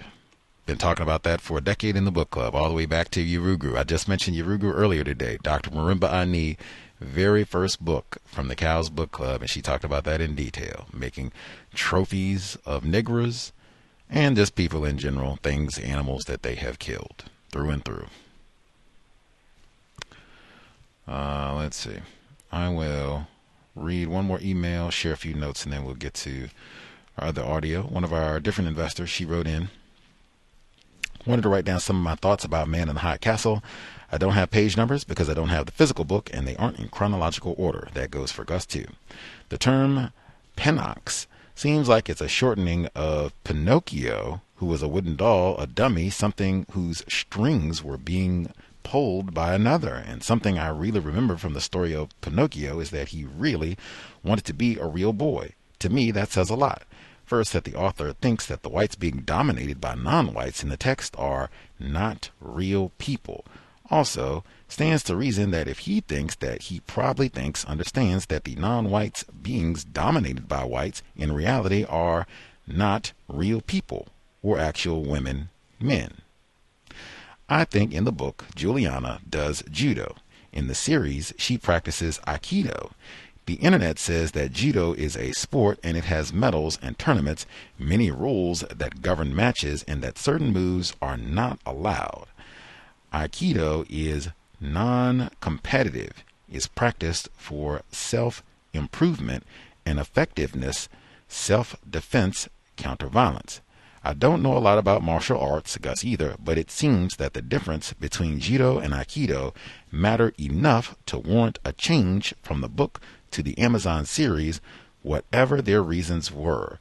I am very ignorant about martial arts and about Japanese and Chinese culture in general. All of that said, there is a lot of commentary about this sort of thing right here. Pardon, had to sneeze. When I say this sort of thing right here, meaning these sort of subtle changes that were made to a lot of the different aspects of what they would call Asian culture. In the series, the references to I Ching that's in the book and in the series, and some of the other components, and saying this doesn't match, or they've taken something that is a part of Chinese culture, even though they're attributing it to someone who is Japanese, and all, there's a lot of that. There's a lot of commentary. If you want to check that out, or even just thinking about the aspect that our caller just wrote in, or listener just wrote in, about Judo versus Aikido, but lots of that to even think about in terms of, you know, what we're reading in the book, and then how that would be contrasted, or why they would want to make certain omissions in adapting all of this for the Amazon series. Continuing. When Childan sees the black people, slaves, coming off the ships and says they are in groups of no more than 2 or 3, it makes me think of something I heard or read about black males being on ships in the past, that if they had large groups of black males, one of them would invariably start to complain about their mistreatment at the hands of whites, and would coalesce a large group into a unit that could or would mutiny against whites. But if the whites kept the groups of black males on the ships being mistreated small, no more than 2 or 3, then their racist treatment of black males could continue for much longer periods of time, with a lot less resistance, verbal or physical. I did some reading about Philip K. Dick on Wikipedia. Some of the things written about his life sound unusual. 5 marriages would be one starter. There is a section called Flight to Canada and Suicide Attempt and Paranormal Experiences that are very interesting, to say the least. He does talk about aliens quite a bit, but so do some of our other Cow's guests. He wrote at least 44 novels and 121 short stories, of which I have read a few.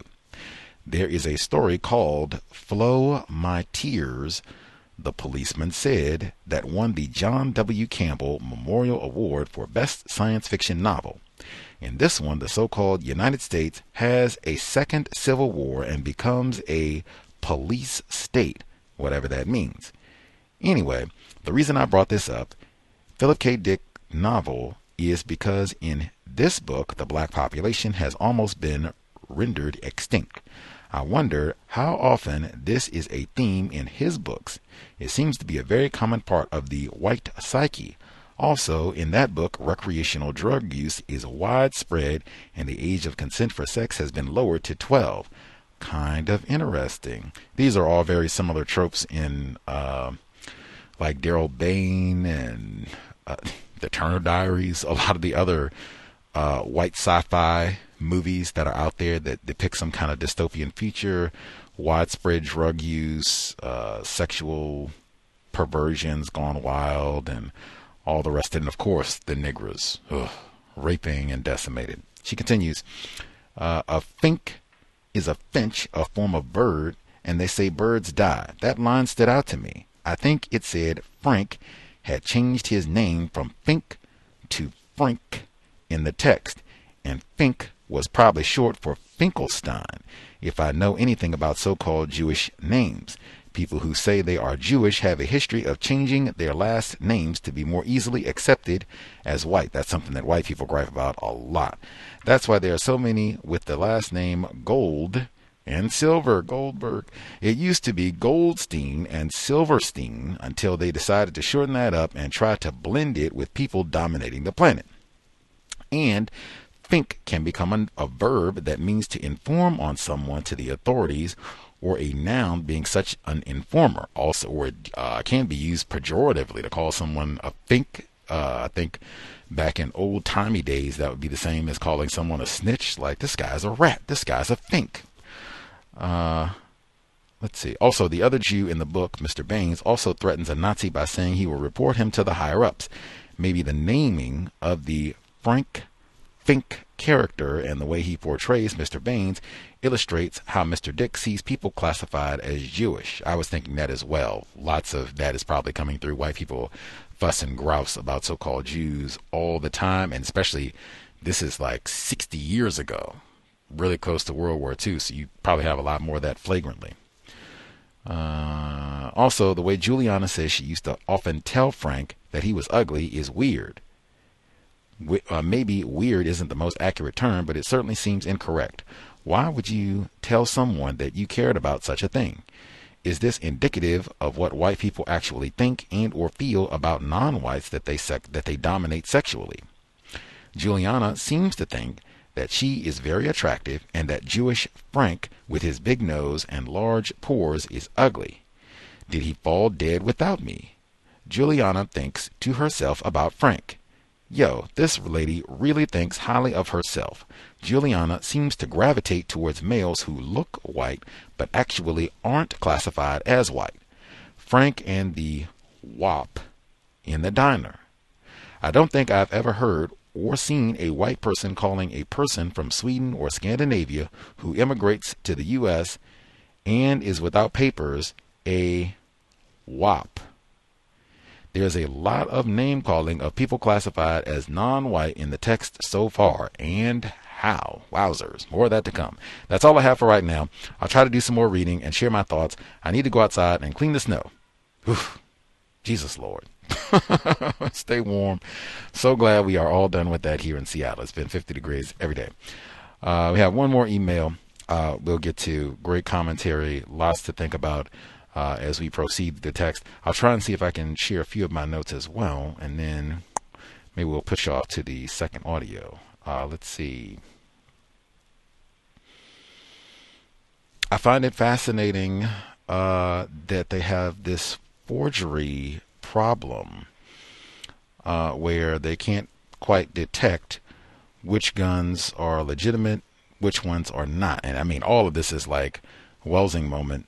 Through and through. And they said it's not even just in the gun business. They said as in the stamp and coin business, no one could possibly estimate the percentage of forgeries in circulation, and no one, especially the dealers and the collectors themselves, wanted to. Now, this is one I suspect might also be similar to what is actually happening in terms of lots of people in the business of rare coins and everything else, because they talk about paintings that have been forged and all the rest of it. So would not surprise me at all. That's in common language, wooden nickel and all the rest of it. So just something I hadn't really given a lot of thought to.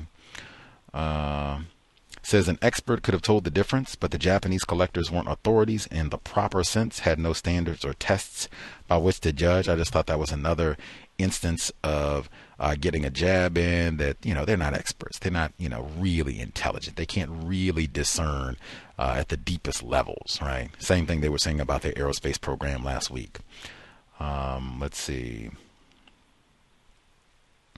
Next.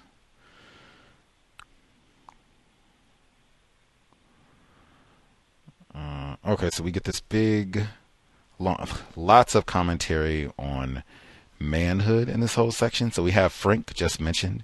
He's talking about trying to get Juliana back, big pores and all. He says, right now I'm nothing, but if I can swing this, then maybe Ling get Julia back. I know what she wants. She deserves to be married to a man who matters, an important person in the community, not some mashugana. Men used to be men in the old days, before the war, for instance, but all that's gone now. Now, even, you know, stop right there. Mashugana, what in the world does that even mean? So look that up. Mashugana, Yiddish, crazy, mad, insane. Mashugana, make sure I'm getting right, who acts crazy or nonsensical. And this is being used to describe someone who is not quite measuring up as a man, and Juliana deserves better. And he says, men used to be men. Man, we just had Dr. Kevorkian on talking all that about nostalgia. I'd say you even hear some of this now, this same type of rhetoric that males, talking about white males, have been all emasculated. That was a part of Trump's campaign rhetoric, right? Same time that Dr. Welsing was talking about the Amazon paraphernalia, Nazi paraphernalia and all that, 2015. We've been emasculated, you know, Me Too and all the rest of it, back when men used to be men. He continues, no wonder she roams around from place to place, from man to man, seeking and not even knowing what it is herself, what her biology needs. But I know, and through this big time action with McCarthy, whatever it is, I'm going to achieve it for her. I mean, just, it sounds so sexualized here, and she, and even in the older sense of white masculinity, where I just make all the decisions and I'll decide for this white woman and, you know, dictate what she needs because she doesn't know what's best for her. I'm in a paternalistic, patriarchal sense. I need to be back in charge, not some, you know, mashugana, some schmuck. And she's running around all confused, throwing everything out of order. Sexual vulnerability. Talked about that, too, of white women. That's a theme that's come up in this book a lot, too. Let's see.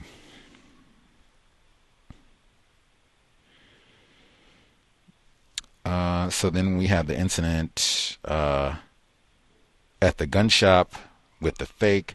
Childan says, bowing slightly, probably a pennock. So he thinks this is a white guy, one of those who's cooperating with the Japanese, like, but you know, I'll make a sale.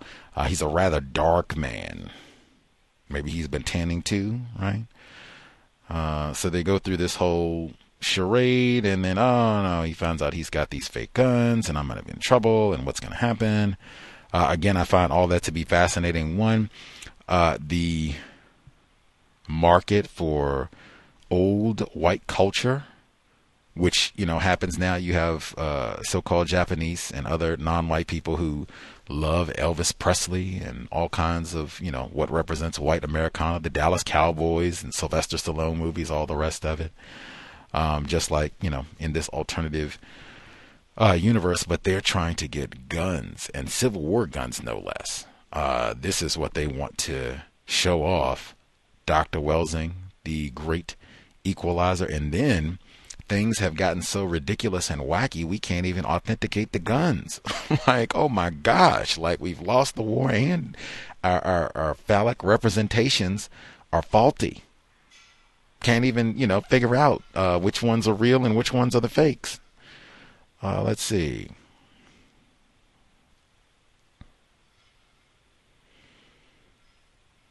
In chapter 5.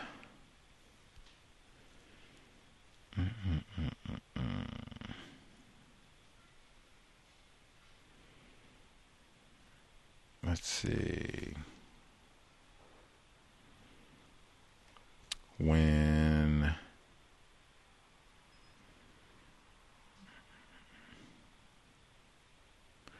he talks about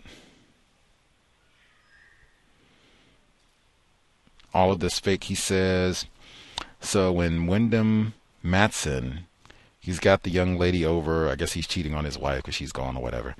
And so they're having this big discussion about these, this lighter that he has. He says, oh, this was with Roosevelt when he was killed. I said, that's the diverge point, right, for this book, for where things start to deviate from what actually happened. So he's got this lighter, he's got the two, which one of these is really in his pocket, and how do you know, and all this.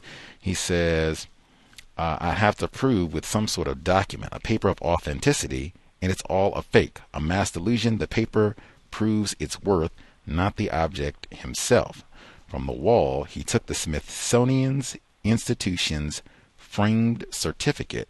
The paper and lighter had cost him a fortune, but they were worth it because they enabled him to prove that he was right, that the word fake meant nothing really, since the word authentic meant nothing really. I thought that was important as well. Even reminded me a little bit of 1984, when you have a system where you get to decide what is true, in quotes, and you lie all the time, fake and authentic can end up meaning, you know, what does that really mean? Like, we just get to come in and say, well, this one is going to be authentic, or this one is going to be fake, or they're all going to be fake, or whatever. We come in and set the value of the money, you know. At some point, like, everything kind of loses value. When you have a system where you have so much deception and corruption and fraud, everything, Mr. Fuller has that in the word, in the code book, everything becomes kind of worthless when you don't have justice. But I mean, that's just the real explicit man. I thought that was an important section right there too. Let's see.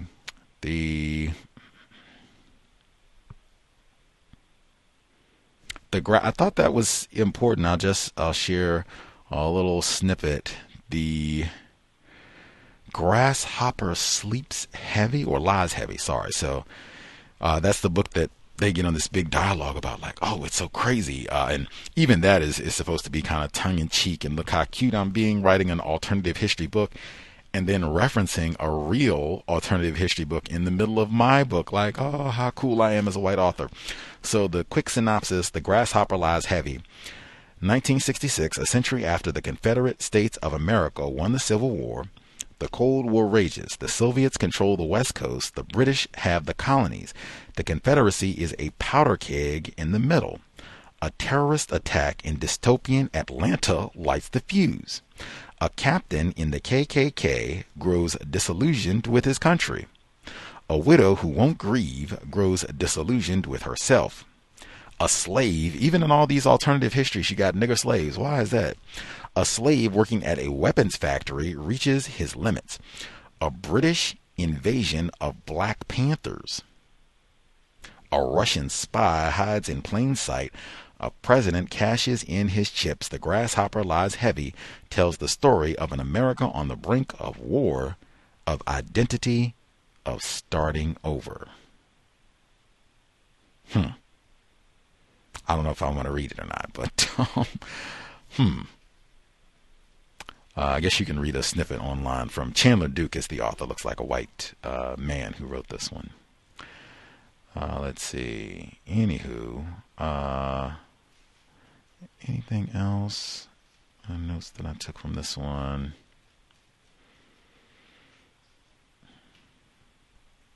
Oh, and this is Grasshopper Lies Heavy is one of the banned books in the U.S., banned throughout the United States and in Europe, of course. She had gone to the hall and stood there now waiting. That's the conversation Whoopi Goldberg got in trouble was about book banning. That's how they hopped to all that about so-called Jews and them not being white. Let's see, anything else? Let's see. Wacky metaphor was used. They move a little bit further down, and Rita is chatting here. You get used to it. You'd have clean quarters, adequate food, recreation, medical care provided. What do you want? Egg in your beer. I'd never heard that metaphor used before. I had to look it up to see what it means. It means you've already got something satisfactory, and now you're asking for more, often undeservedly. So you got a beer, you should be content, and you want an egg in it too. Never heard that one before. And that's when Wyndham Matson is talking to Rita, and she's saying that she couldn't live out in the East where the Germans control. She said, you know, you have to wake up, they censor your mail, and you have to get up by the band in the morning. Like, I just couldn't take it out there. Let's see.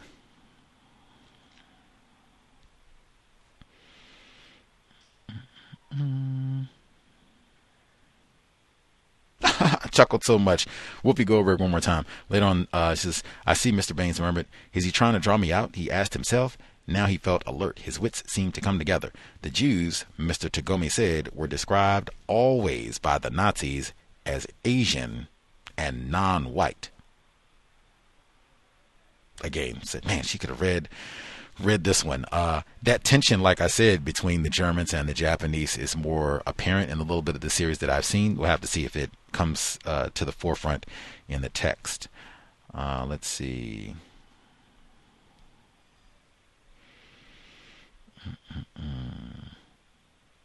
Anything else? Oh, this whole conversation when Mr. Tagomi is talking to him, and it seems like maybe this is something that shouldn't be said, like he's not supposed to be talking this explicitly about the racial dynamics of, you know, the Germans looking down on the Jews and maybe even how they feel about so-called Japanese, that this is maybe something they're not supposed to be discussing.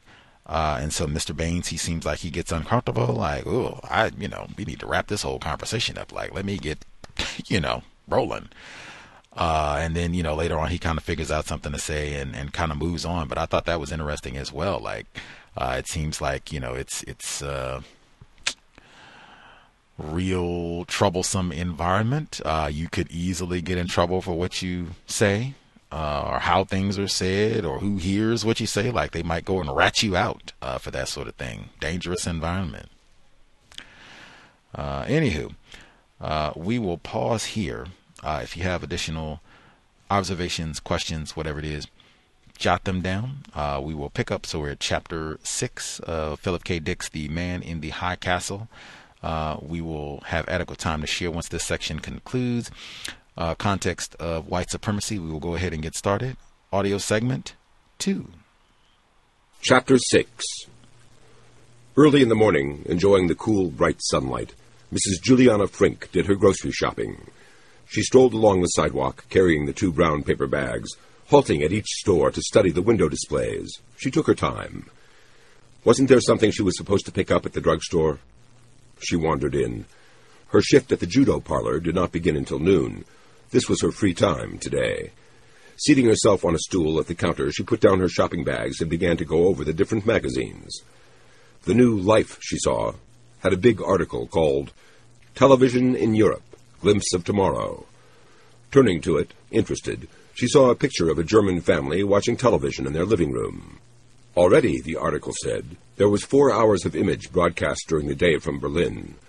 Someday there would be television stations in all the major European cities, and by 1970 one would be built in New York.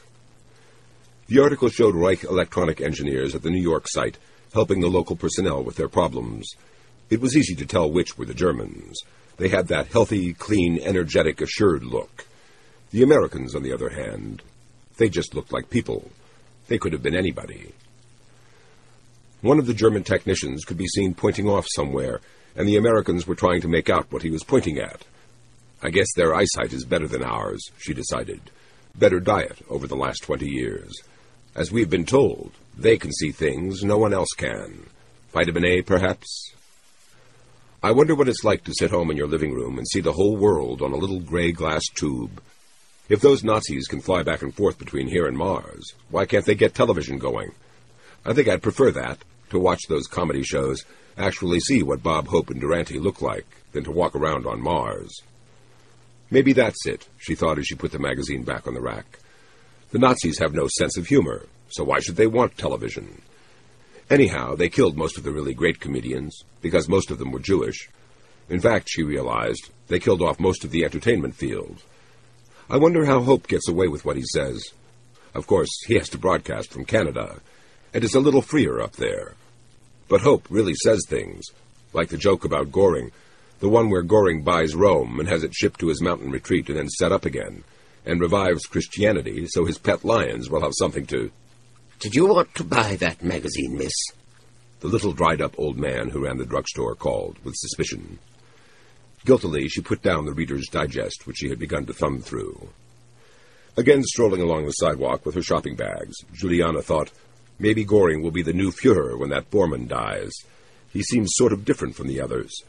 The only way that Bormann got it in the first place was to weasel in when Hitler realized how fast he was going. Old Göring was off in his mountain palace. Göring should have been Führer after Hitler, because it was his Luftwaffe that knocked out those English radar stations and then finished off the RAF. Hitler would have had them bomb London, like they did Rotterdam. But probably Goebbels will get it, she decided. That was what everyone said. As long as that awful Heydrich doesn't, he'd kill us all. He's really bats. The one I like, she thought, is that Baldur von Schirach. He's the only one who looks normal anyhow, but he hasn't got a chance. Turning, she ascended the steps to the front door of the old wooden building in which she lived. When she unlocked the door of her apartment, she saw Joe Cinnadella still lying where she had left him, in the center of the bed, on his stomach, his arms dangling. He was still asleep. No, she thought, he can't still be here. The truck's gone. Did he miss it? Obviously. Going into the kitchen, she set her grocery bags on the table among the breakfast dishes. But did he intend to miss it? She asked herself. That's what I wonder. What a peculiar man. He had been so active with her, going on almost all night. And yet it had been as if he were not actually there, doing it but never being aware. Thoughts on something else, maybe. From habit, she began putting food away in the old GE turret-top refrigerator, and then she began clearing the breakfast table. Maybe he's done it so much, she decided. It's second nature. His body makes the motions, like mine now as I put these plates and silver in the sink. Could do it with 3/5 of his brain removed, like the leg of a frog in biology class. "Hey," she called. "Wake up." In the bed, Joe stirred, snorted. "Did you hear the Bob Hope show the other night?" she called. "He told this really funny joke, the one where his German major is interviewing some Martians. The Martians can't provide racial documentation about their grandparents being Aryan, you know, so the German major reports back to Berlin that Mars is populated by Jews." Coming into the living room where Joe lay in the bed, she said, "And they're about 1 foot tall and have 2 heads. You know how Bob Hope goes on." Joe had opened his eyes. He said nothing. He stared at her unwinkingly. His chin, black with stubble, his dark, ache-filled eyes. She also became quiet then. "What is it?" she said at last. "Are you afraid?" No, she thought. That's Frank who's afraid. This is... I don't know what. "The rig went on," Joe said, sitting up. "What are you going to do?" She seated herself on the edge of the bed, drying her arms and hands with the dish towel. "I'll catch him on the return. He won't say anything to anybody. He knows I'll do the same for him." "You've done this before?" she asked. Joe did not answer. "You meant to miss it," Juliana said to herself. "I can tell. All at once I know." "Suppose he takes another route back," she said. "He always would take 50, never 40. He had an accident on the 40 once. Some horses got out in the road and he plowed into them, in the Rockies." Picking up his clothes from the chair, he began to dress. "How old are you, Joe?" she asked as she contemplated his naked body. 34. Then, she thought, you must have been in the war. She saw no obvious physical defects. He had, in fact, quite a good, lean body with long legs. Joe, seeing her scrutiny, scowled and turned away. "Can't I watch?" she asked, wondering why not. All night with him, and then this modesty. "Are we bugs?" she said. "We can't stand the sight of each other in the daylight. We have to squeeze into the walls." Grunting sourly, he started toward the bathroom in his underpants and socks, rubbing his chin. "This is my home," Juliana thought. "I'm letting you stay here, and yet you won't allow me to look at you? Why do you want to stay, then?" She followed after him into the bathroom. He had begun running hot water in the bowl to shave. On his arm she saw a tattoo, a blue letter C. "What's that?" she asked. "Your wife? Connie? Corinne?" Joe, washing his face, said, "Cairo." What an exotic name, she thought with envy, and then she felt herself flush.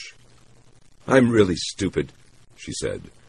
An Italian, 34 years old, from the Nazi part of the world. He had been in the war all right, but on the Axis side, and he had fought at Cairo. The tattoo was their bond, the German and Italian veterans of that campaign. The defeat of the British and Australian army under General Gott at the hands of Rommel and his Africa Corps. She left the bathroom, returned to the living room, and began making the bed. Her hands flew. In a neat stack on the chair lay Joe's possessions, clothes, and small suitcase, personal articles. Among them she noticed a velvet-covered box, a little like a glasses case. Picking it up, she opened it and peeked inside. You certainly did fight at Cairo, she thought, as she gazed down at the Iron Cross Second Class with the word and the date, June 10th, 1945, engraved at its top. They didn't all get this, only the valiant ones. I wonder what you did. You were only 17 years old then. Joe appeared at the door of the bathroom just as she lifted the medal from its velvet box. She became aware of him and jumped guiltily, but he did not seem angry. "I was just looking at it," Juliana said. "I've never seen one before. Did Rommel pin it on you himself?" "General Beyerlein gave them out. Rommel had already been transferred to England to finish up there." His voice was calm, but his hand once more had begun the monotonous pawing at his forehead, fingers digging into his scalp in that combing motion which seemed to be a chronic nervous tic. "Would you tell me about it?" Juliana asked, as he returned to the bathroom and his shaving. As he shaved, and after that took a long hot shower, Joe Cinnadella told her a little, nothing like the sort of account she would have liked to hear. His two older brothers had served in the Ethiopian campaign, while he, at 13, had been in a fascist youth organization in Milan, his hometown.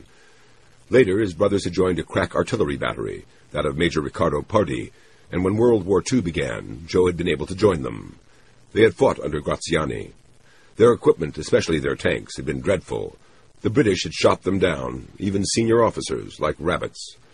Doors of the tanks had to be held shut with sandbags during battle to keep them from flying open. Major Pardi, however, had reclaimed discarded artillery shells, polished and greased them, and fired them. His battery had halted General Revel's great desperate tank advance in 1943. "Are your brothers still alive?" Juliana asked. His brothers had been killed in 1944, strangled with wire by British commandos, the long-range desert group which had operated behind Axis lines, and which had become especially fanatic during the last phases of the war, when it was clear that the Allies could not win. "How do you feel about the British now?" she asked haltingly. Joe said, "I'd like to see them do to England what they did in Africa." His tone was flat. "But it's been 18 years, Juliana said.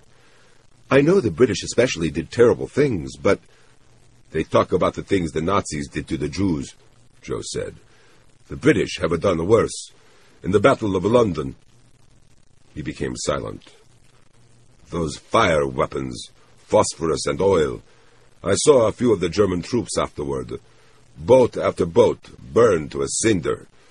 Those pipes under the water turned the sea to fire. And on civilian populations by those mass firebombing raids that Churchill thought were going to save the war at the last moment. Those terror attacks on Hamburg and Essen and—" "Let's not talk about it," Juliana said. In the kitchen she started cooking bacon. She turned on the small white plastic Emerson radio which Frank had given her on her birthday. "I'll fix you something to eat." She dialed, trying to find some light, pleasant music. "Look at this," Joe said. In the living room he sat on the bed, his small suitcase beside him. He had opened it and brought out a ragged, bent book which showed signs of much handling. He grinned at Juliana. "Come here. You know what somebody says? This man—" He indicated the book. "This is very funny. Sit down." He took hold of her arm, drew her down beside him. "I want to read to you.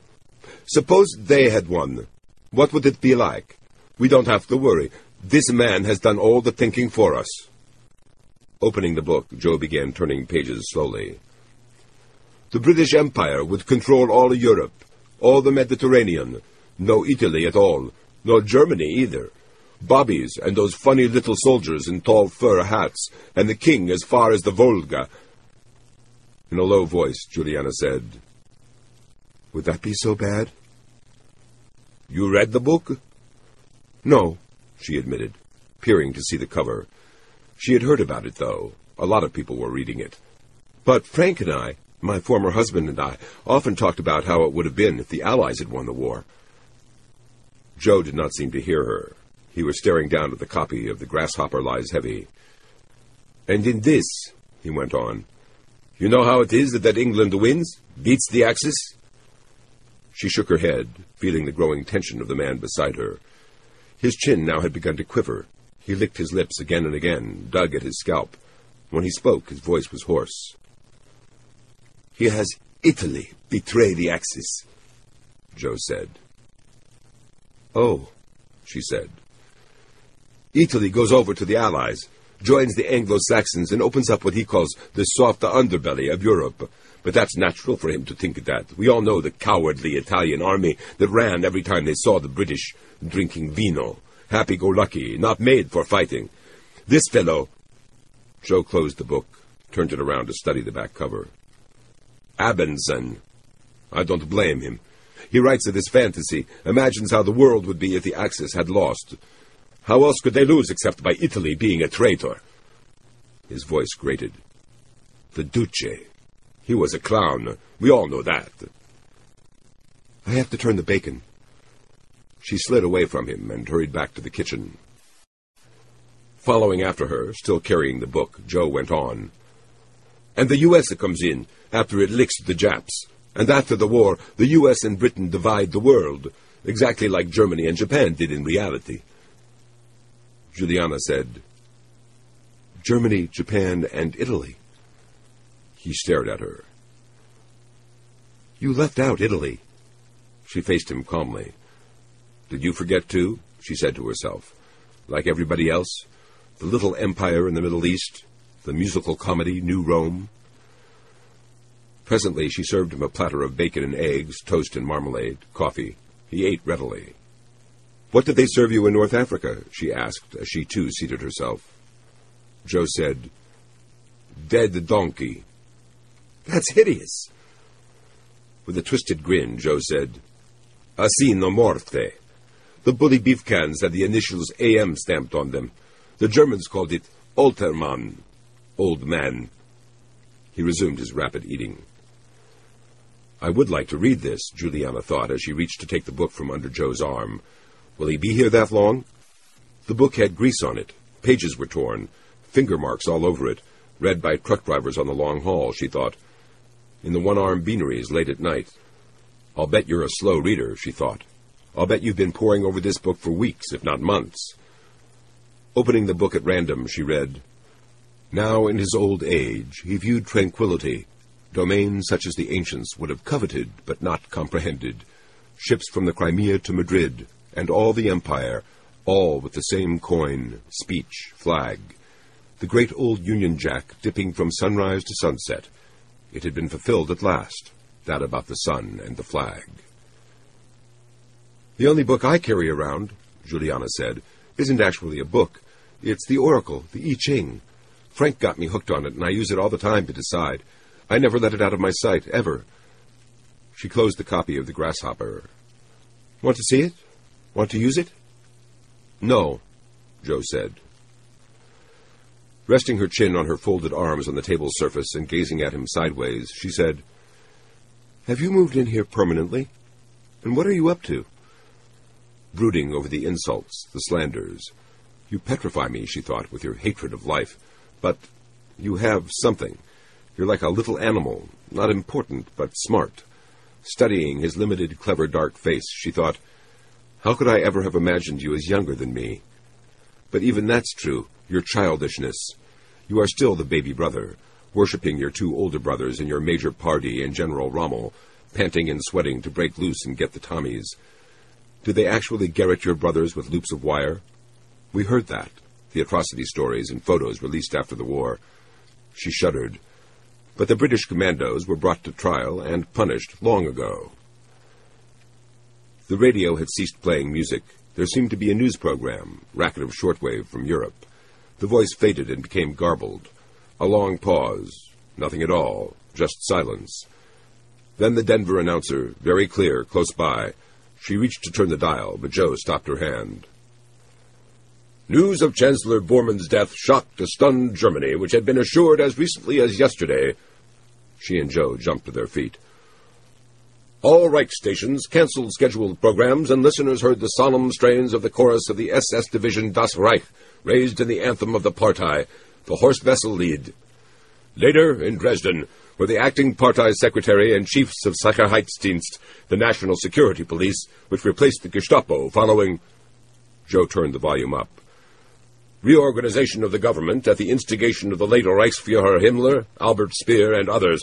2 weeks of official mourning were declared. And already many shops and businesses have closed, it was reported. As yet, no word has come as to the expected convening of the Reichstag, the formal parliament of the Third Reich, whose approval is required. It'll be Heydrich, Joe said. I wish it would be that big blonde fellow, that Schirach, she said. Christ, so he finally died. Do you think Chirac has a chance? No, Joe said shortly. Maybe there'll be a civil war now, she said. But those guys are so old now, Göring and Goebbels, all those old party boys. The radio was saying, "Reached at his retreat in the Alps near Brenner." Joe said, "This'll be Fat Hermann." Said merely that he was grief-stricken by the loss, not only of a soldier and patriot and faithful party leader, but also, as he has said many times over, of a personal friend, whom, one will recall, he backed in the interregnum dispute shortly after the war, when it appeared for a time that elements hostile to Herr Bormann's ascension to supreme authority... Juliana shut the radio off. "They're just babbling," she said. "Why do they use words like that? Those terrible murderers are talked about as if they were like the rest of us." "They are like us," Joe said. He reseated himself and once more ate. "There isn't anything that they've done we wouldn't have done if we'd been in their places. They saved the world from a communism. We'd be living under red rule now if it wasn't for Germany. We'd be worse off." "You're just talking," Juliana said. "Like the radio, babbling." "I've been living under the Nazis," Joe said. "I know what it's like. Is that just talk, to live 12, 13 years? Longer than that, almost 15 years? I got a work card from OT. I worked for Organization Todt since 1947, in North Africa and the USA. Listen," he jabbed his finger at her. "I got the Italian genius for earthworks. OT gave me a higher rating. I wasn't shoveling asphalt and mixing concrete for the autobahns. I was helping design, engineer. One day Dr. Todt came by and inspected what our work crew did. He said to me, 'You got good hands.' That's a big moment, Juliana. Dignity of labor. They're not talking only words. Before them, the Nazis, everyone looked down on the manual jobs, myself too. Aristocratic. The labor front put an end to that. I see my own hands for the first time." He spoke so swiftly that his accent began to take over. She had trouble understanding him. "We all lived out there in the woods, in upper state New York, like brothers, sang songs, marched to work. Spirit of the war, only rebuilding, not breaking down. Those were the best days of all, rebuilding after the war. Fine, clean, long-lasting rows of public buildings, block by block, whole new downtown, New York and Baltimore. Now, of course, that work's past. Big cartels like a New Jersey Krupp and Sonnen running the show. But that's not Nazi. That's just old European powerful. Worse, you hear? Nazis like Rommel and Todt, 1,000,000 times better men than industrious like Krupp and bankers. All those Prussians ought to have been gassed. All those gentlemen in vests." But, Juliana thought, those gentlemen in vests are in forever. And your idols, Rommel and Dr. Todt, they just came in after hostilities to clear the rubble, build the autobahns, start industry humming. They even let the Jews live. Lucky surprise. Amnesty so the Jews could pitch in. Until 49, anyhow. And then goodbye Todt and Rommel, retired to graze. Don't I know, Juliana thought. Didn't I hear all about it from Frank? You can't tell me anything about life under the Nazis. My husband is a Jew. I know that Dr. Todt was the most modest gentleman that ever lived. I know all he wanted to do was provide work, honest, reputable work, for the millions of bleak-eyed, despairing American men and women picking through the ruins after the war. I know he wanted to see medical plans, vacation resorts, and adequate housing for everyone, regardless of race. He was a builder, not a thinker, and in most cases he managed to create what he had wanted. He actually got it. But a preoccupation in the back of her mind now rose decidedly. "Joe, this Grasshopper book, isn't it banned on the East Coast?" He nodded. "How could you be reading it, then?" Something about it worried her. "Don't they still shoot people for reading?" "It depends on your racial group, on the good old armband." That was so. Slavs, Poles, Puerto Ricans were the most limited as to what they could read, do, listen to. The Anglo-Saxons had it much better. There was public education for their children, and they could go to libraries and museums and concerts. But even so, the Grasshopper was not merely classified. It was forbidden, and to everyone. Joe said, "I read it in the toilet. I hid it in a pillow. In fact, I read it because it was banned." "You're very brave," she said. Doubtfully, he said, "You mean that sarcastically?" "No." He relaxed a little. "It's easy for you people here. You live a safe, purposeless life. Nothing to do, nothing to worry about. out of the stream of events left over from the past, right? His eyes mocked her. You are killing yourself, she said, with cynicism. Your idols got taken away from you one by one, and now you have nothing to give your love to. She held his fork toward him. He accepted it. Eat, she thought, or give up even the biological processes.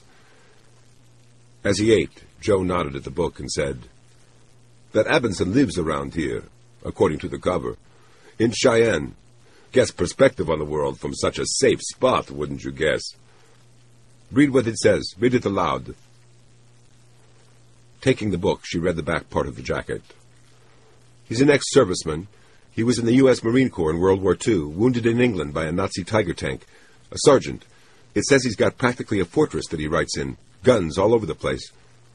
Setting the book down, she said, And it doesn't say so here, but I heard someone say that he's almost a sort of paranoid. Charged barbed wire around the place, and it's set in the mountains. Hard to get to. Maybe he's right, Joe said, to live like that after writing that book. The German bigwigs hit the roof when they read it. He was living that way before. He wrote the book there. His place is called... She glanced at the book jacket. The High Castle. That's his pet name for it. They won't get him, Joe said, chewing rapidly. He's on the lookout. Smart. She said, I believe he's got a lot of courage to write that book. If the Axis had lost the war, we'd be able to say and write anything we wanted, like we used to. We'd be one country, and we'd have a fair legal system, the same one for all of us. To her surprise, he nodded reasonably to that. I don't understand you, she said. What do you believe? What is it you want? You defend those monsters, those freaks who slaughtered the Jews, and then you... Despairing, she caught hold of him by the ears. He blinked in surprise and pain as she rose to her feet, tugging him up with her. They faced each other, wheezing, neither able to speak. Let me finish this meal you fixed for me, Joe said at last. Won't you say? You won't tell me? You do know what it is yourself. You understand, and you just go on eating, pretending you don't have any idea what I mean. She let go of his ears. They had been twisted until they were now bright red. Empty talk, Joe said. It doesn't matter. Like the radio, what you said of it. You know the old brown-shirt term for people who spin philosophy? Eierkopf. Egghead. Because the big, double-domed, empty heads break so easily in the street brawls.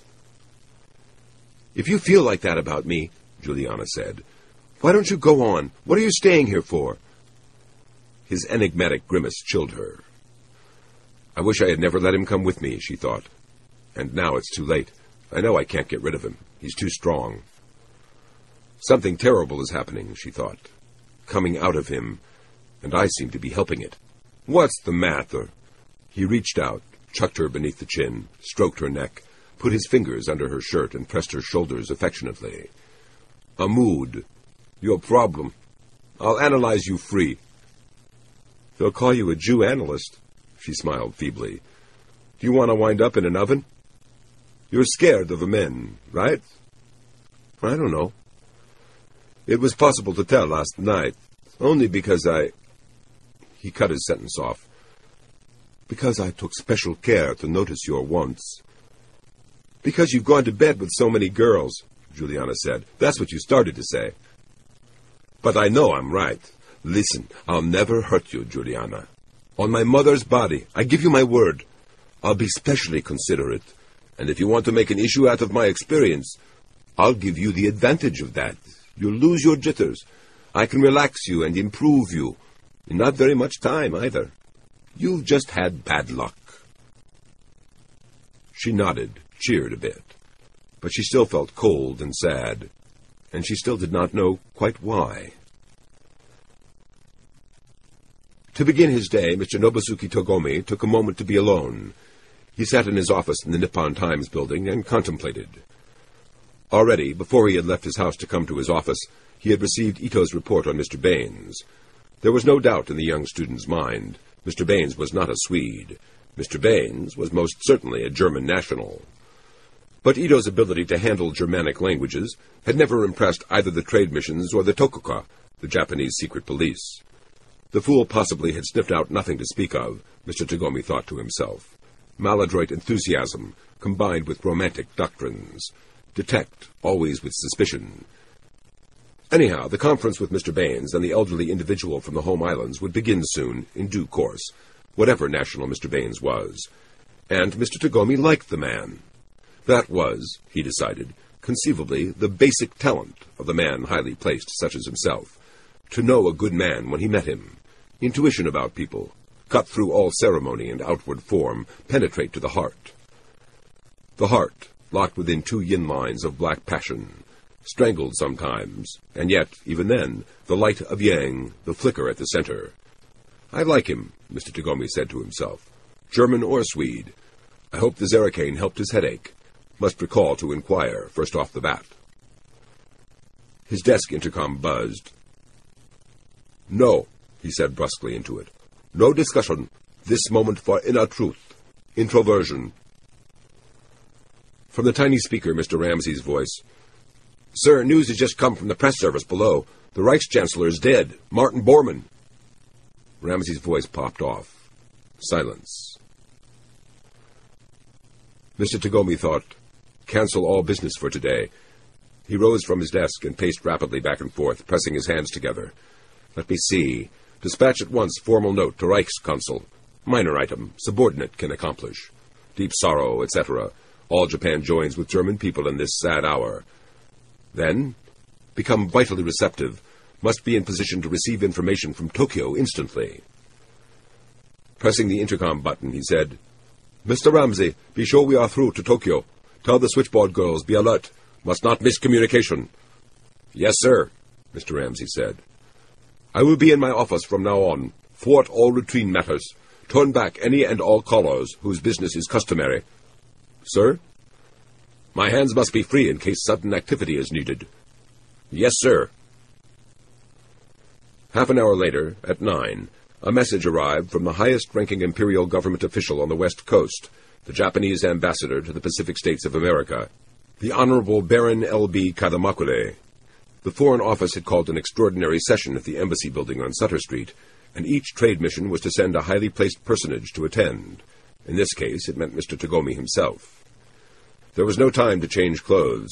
Mr. Tagomi hurried to the express elevator, descended to the ground floor, and a moment later was on his way by mission limousine, a black 1940 Cadillac driven by an experienced, uniformed Chinese chauffeur.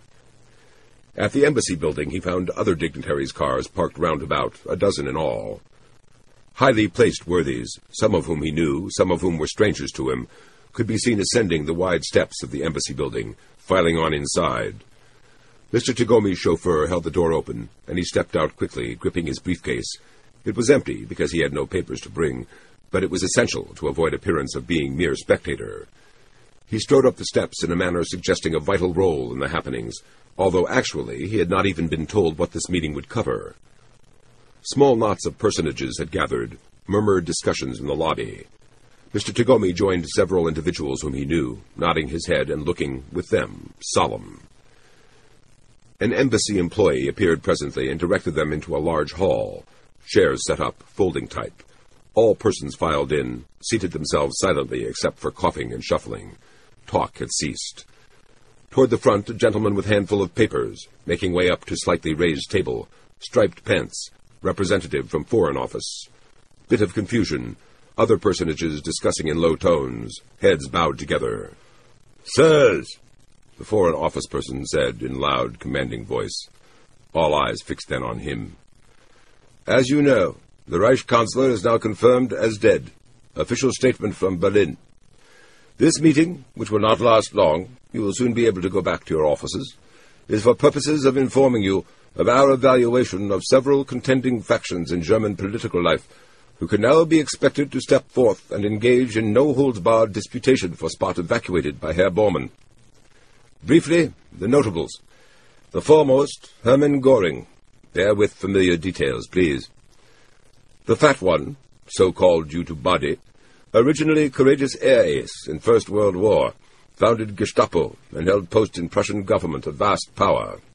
One of the most ruthless early Nazis, yet later sybaritic excesses gave rise to misguiding picture of amiable wine-tippling disposition, which our government urges you to reject.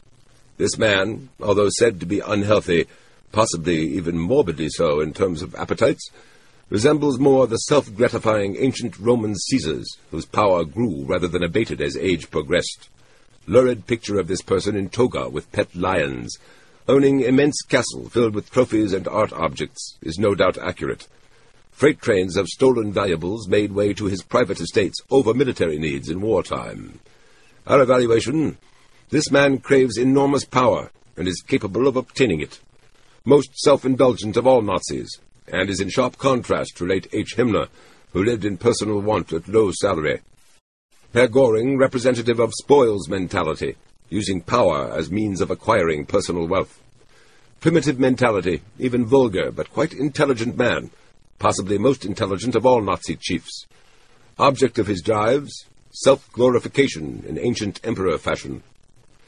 Next, Herr J. Goebbels, suffered polio in youth, originally Catholic, brilliant orator, writer, flexible and fanatic mind, witty, urbane, cosmopolitan, much active with ladies, elegant, educated, highly capable, does much work, almost frenzied managerial drive, is said never to rest, much respected personage, can be charming, but is said to have rabid streak unmatched by other Nazis.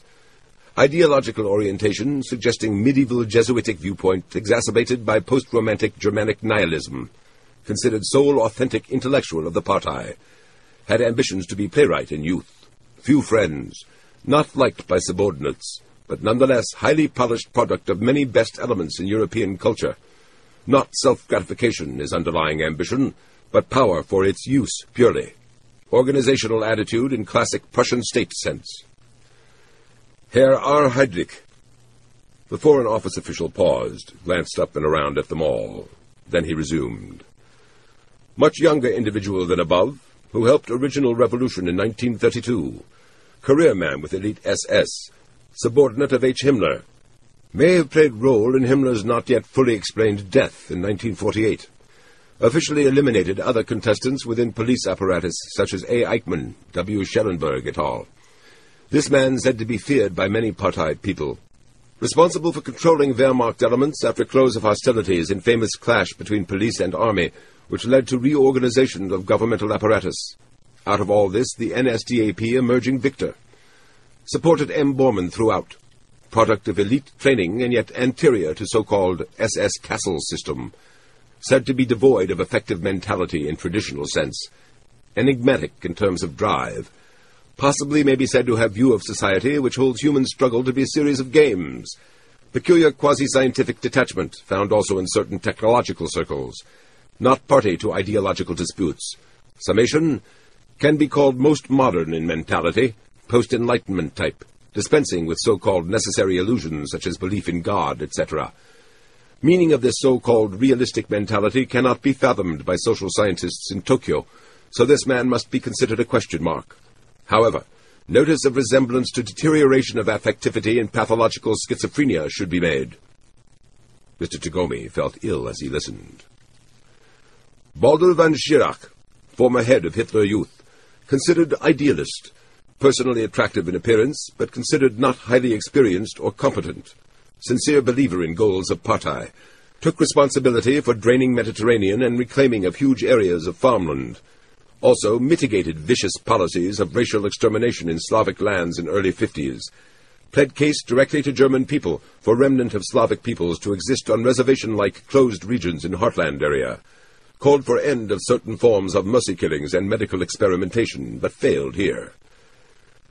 Dr. Seyss-Inquart, former Austrian Nazi, now in charge of Reich colonial areas, responsible for colonial policies, possibly most hated man in Reich territory, said to have instigated most, if not all, repressive measures dealing with conquered peoples, worked with Rosenberg for ideological victories of most alarming grandiose type, such as attempt to sterilize entire Russian population, remaining after close of hostilities.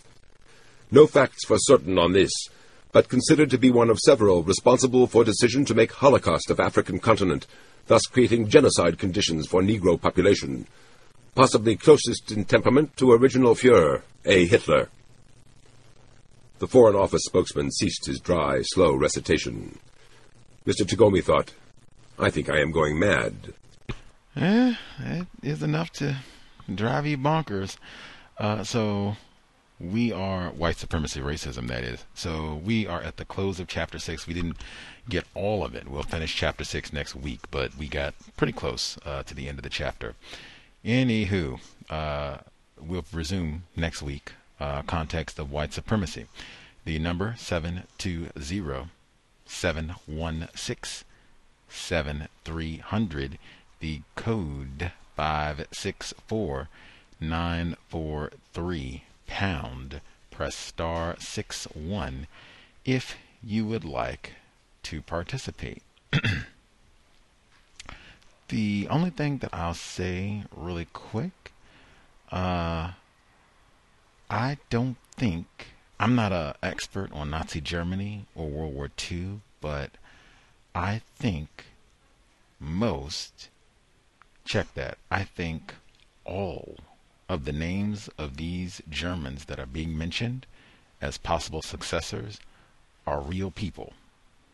I looked up one or two, some of them I recognized, but I was, and he has at the beginning about the research of Nazi Germany. I think all of these folks are real people, enough that I need to research to actually find out the last fella, Dr. I got an F in German. S-E-Y-S-S hyphen Inquart, I think. I-N-Q-U-A-R-T. What did this fellow work on? Like, let's see. Was he really working on program? I mean, they did their genocide programs on the southern end of the continent. That's in, like, journals and what have you talked about. We've talked about that before on the program. So, yeah, that might be a homework assignment for people who are reading this book. Like, don't watch the television show. Like, look up some of these Nazis who are being named and see what they did, like, for real, for real. 720-716-7300, the code 564-943#. Press *61 if you would like to participate. Much obliged. Our caller, one of the folks who was helping me find Mashugana, I was going slow on the first portion of the audio. Let's see, folks who dialed in with a hand up, Henry in Chicago, 0526, any other folks, I will keep an eye out if you all have hands. Any commentary the second portion of the reading?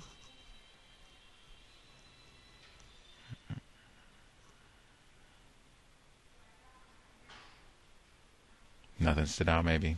They're pondering. Grand. While folks are thinking, I will make sure I get in all of the emails that folks send in. untiljustice@gmail.com, untiljustice@gmail.com. One of our different investors wrote in, and much obliged to all the folks who wrote in, dialed in. Yeah, I definitely am much happier camper. Folks are participating, particularly when they selected the book. Different investor writes in, greetings, Gus. The text brought to mind controversy regarding the HBO show, which was in production, then canceled, portraying what if the South won the Civil War. It was in production in 2019. The writers were the same ones who created Game of Thrones. I bet it would have had a large viewership. There's like so many of those, like, spoofs and stuff of what if the South won and what it would, I mean, how much racist imagination do we need? Regarding ethnic categories, maybe the author is speculating that if the Nazis had won, all these ethnic categories would not be completely assimilated into white domination. Italian, Hispanic, white. The secretary named Ezekian. Got all these goofy names. The Kardashians he's talking about, Armenians. Chapter 4. Number 1. Frink regarded McCarthy. They both knew WM Corporation turned out a constant flow of forgeries of pre-war American artifacts. Getting people to crave and accumulate a lot of worthless junk seems to be important in the global system of racism, white supremacy, and being skilled at being able to detect all the forgeries and fakes in this system. Incidentally, I think that name is important to you because this book was published in 1962, and you just had McCarthyism happening late 1940s on into the 50s. Senator McCarthy about the so-called Red Scare, and that's mentioned, so I think that's probably not an accident or coincidence to have someone named McCarthy in this type of book. Anyway, 2. A Gresham's Law, the fakes would undermine the value of the real. New York City has a huge market in counterfeits of luxury brands, Gucci, Louis Vuitton, Rolex, etc. I'm not sure if it has decreased the price of so-called real things. Maybe I don't understand this principle. I don't either. I guess it would have to be like a saturation. I'd have to get somebody to break it down for me. Chapter 5. I'll tell you who really did a good job in the USA. Wyndham Matson said, "Who can you look to for the economic revival? Albert Speer." See, this is what I said. Albert Speer, the Nazi war criminal who was noted for his use of slave labor to increase production, reminds me a little about the rhetoric associated with Donald Trump. He is a psychopath, but man, is he good for the economy. I told you these are not just idle mentioned. Like, I think a lot of this is well researched, which, you know, that in of itself. Number 2, we have not in our society solved the problem of the aged, more of which persons occur constantly as medical measures improve. China teaches us rightly to honor the old. However, the Germans cause our neglect to seem close to outright virtue. I understand they murder the old. Reminds me of some of the discussions by suspected racists about COVID-19. Well, it's just a bunch of old people dying from it. So, why do we need to alter our lifestyle? I do remember that was pretty prominently said, especially when this first started, like 2020, like, you know, they're going to die anyway. They had a good time, like, you know, right on. Time for you to shuffle on out of here, Grandma. Well, let's see. Chapter 6. So I didn't mean to laugh at grandparents. Number 1, they saved the world from communism. We'd be living under red rule now if it wasn't for Germany. We'd be worse off. Communism, socialism, democracy, the system overriding everything is the global system of racism, white supremacy, according to Neely Fuller Jr. Amen. Number 2, the grasshopper was not merely classified, it was forbidden, and to everyone. In the TV show, I think the book was replaced with a movie that was forbidden, because people don't read. Number 3, Mr. Tagomi felt ill as he listened. This may be a foreshadowing of bad things to come. Wouldn't surprise me. Let's see. Number 4. Think along reassuring lines. Recall order of world. What to draw on. Religion? He thought. Now a gavet perform sedately. Capital both. Oh. Didn't get that far. Sorry, we'll have to pick up there for next week. We'll pause right there. Still looking for the new chancellor. Let me check out some of my notes from the portion that we just read as well. Again, that is my homework assignment. Like, that might even be the audio that we start with for next week. Like, who is this guy? SEYSS Inkheart. I mean, hey, maybe everybody can pick one person, right? And just, who is this person? You know, maybe if you don't know about Joseph Goebbels, who is this guy? You know, I know that guy's written. Herr Heydrich. I think I've seen that name before. That's a real person. Like, who are these people? What did they do? What are they known for? Maybe, you know, you don't have to do like an extensive 5-hour or 5-week study, but just like a quick glance, see what information you can find before next week, right? We all have a week to kind of check things out. Let's see, some of the notes that I took from chapter 6 that we didn't even complete. Let's see, they start off, the new life she saw had a big article called "The Television in Europe, Glimpse of Tomorrow." Turning to it, interested, she saw a picture of a German family watching television in their living room. Already the article said there was 4 hours of image broadcast during the day from Berlin. Someday there would be television stations in all the major European cities, and by 1970 one would be built in New York. Har, har, har. But I mean, the power of this instrument, already seeing that coming, that's 4 hours, like, wow. But again, the technological prowess is with the white Germans, not the so-called Asians, which is, you know, I don't know what to say, ironic, comical, considering the plight of things now. But the power of television and having people sit around and bragging about having this new piece of technology to show their power and modernization. Let's see. This was the article showed the Reich electronic engineers at the New York site helping the local personnel with their problems. It was easy to tell which were the Germans. They had that healthy, clean, energetic, assured look. The Americans, on the other hand, they just looked like people. They could have been anybody. They mean white people. All of this, like, just the low morale and even their biology is different, not being in a position of domination anymore. They said one of the German technicians could be seen pointing off somewhere, and the Americans were trying to make out what he was pointing at. I guess their eyesight is better than ours, she decided. Better diet over the past 20 years. As we've been told, they can see things no one else can. Vitamin A, perhaps? Again, just on so many different layers. And they understand that when you're in a position of subordination, that's all levels, enormous impact. They understand that about the Negroes as well. Let's see.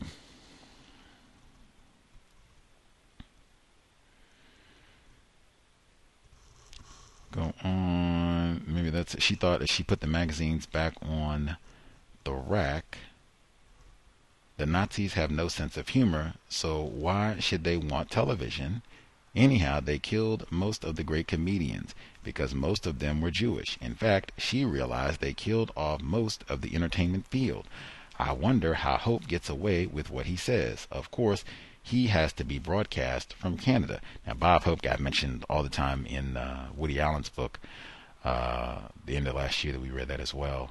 But this, I don't even know how to process that. Like, that things have gotten that bad. Even white people have to flee to Canada and other parts of the world in hiding because they might say something offensive. That's why I said you got that environment. You might get in trouble. You know, you might say something, get yourself killed in this sort of environment. Lots of suspicion and snitching, finks in this sort of environment. Even Bob Hope is not safe.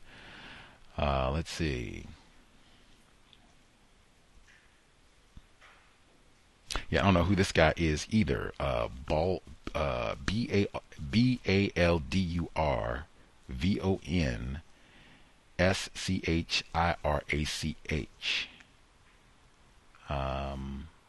Yeah, I think these are real folks because the context, she says, but probably Goebbels will get it, she decided. That was what everyone said. As long as that awful Heydrich doesn't, he'd kill us all. He's really bats. The one I like, she thought, is that Baldur von Schirach. In fact, is this the one that I looked? Because I looked up one of these fellas, like, right now. Let's see. Let's just for giggles. Let's see what pops up when we search for this fella. Let's see. Oh, I did look him up. Okay. Baldur von Schirach was a Nazi German politician who is best known for his role as the Nazi Party national youth leader and head of the Hitler Youth from 1931 to 1940. He served as the Gauleiter and Reichsstatthalter of Vienna. Let's see. Military awards. That's why I said, like, these are like real folks. Like this guy, let's see, he lived until 1974, so way beyond. Oh, he might, I think he was at the Nuremberg trials. Did this? Oh, he got indicted. This guy got indicted at the Nuremberg trial. Yeah, see, that might even be worthwhile. Like, if you're going to follow along with this book and people requested that we read it, like, take, 30 minutes and just pick out that most of these names are on one page when they're going through who's going to take over. Just take like 5 minutes and see, you know, who are these people? Were they indicted? Are these war criminals? Like, what's listed? And particularly this fella that is associated with some sort of genocide program against black people. Like, oh yeah, by next Thursday, we should all know some information about this guy. And are the anybody that watched the television show, are these specific people like mentioned in the TV pro? Like, are these people brought to life? Do they have a character? Baldur von Schirach, if that's how you say it, is he in the show? Like, What in the hell? Maybe there was a reason it was so popular. Let's see, anything else that I had? Once again, we got a white person, much like Alice Siebel, where it seems they might have a problem with their nude white body. Where Joe and Juliana, she's watching him, and he's upset, gets anxious about her looking at him. And she's like, man, we've had sex and everything, and now you're going to be all modest and upset about all this? Welsing moment again. She asks him about this book again, The Grasshopper That Sleeps, or whatever it is, that's this alternate history that's supposed to be banned. And she said, how could you be reading it? Something about it worried her. Don't they still shoot people for reading? It depends on your racial group. What? Now, they got some books, I guess, that are so dangerous that nobody can have them, regardless of what your racial classification. But I mean, wow. Things are so racially stratified that they have some books, if you're classified as white, you can read and access, and some books you could be executed for. Like, what? Let me repeat Dr. Welsing again. Reading is more important than watching television. My goodness. Let's see.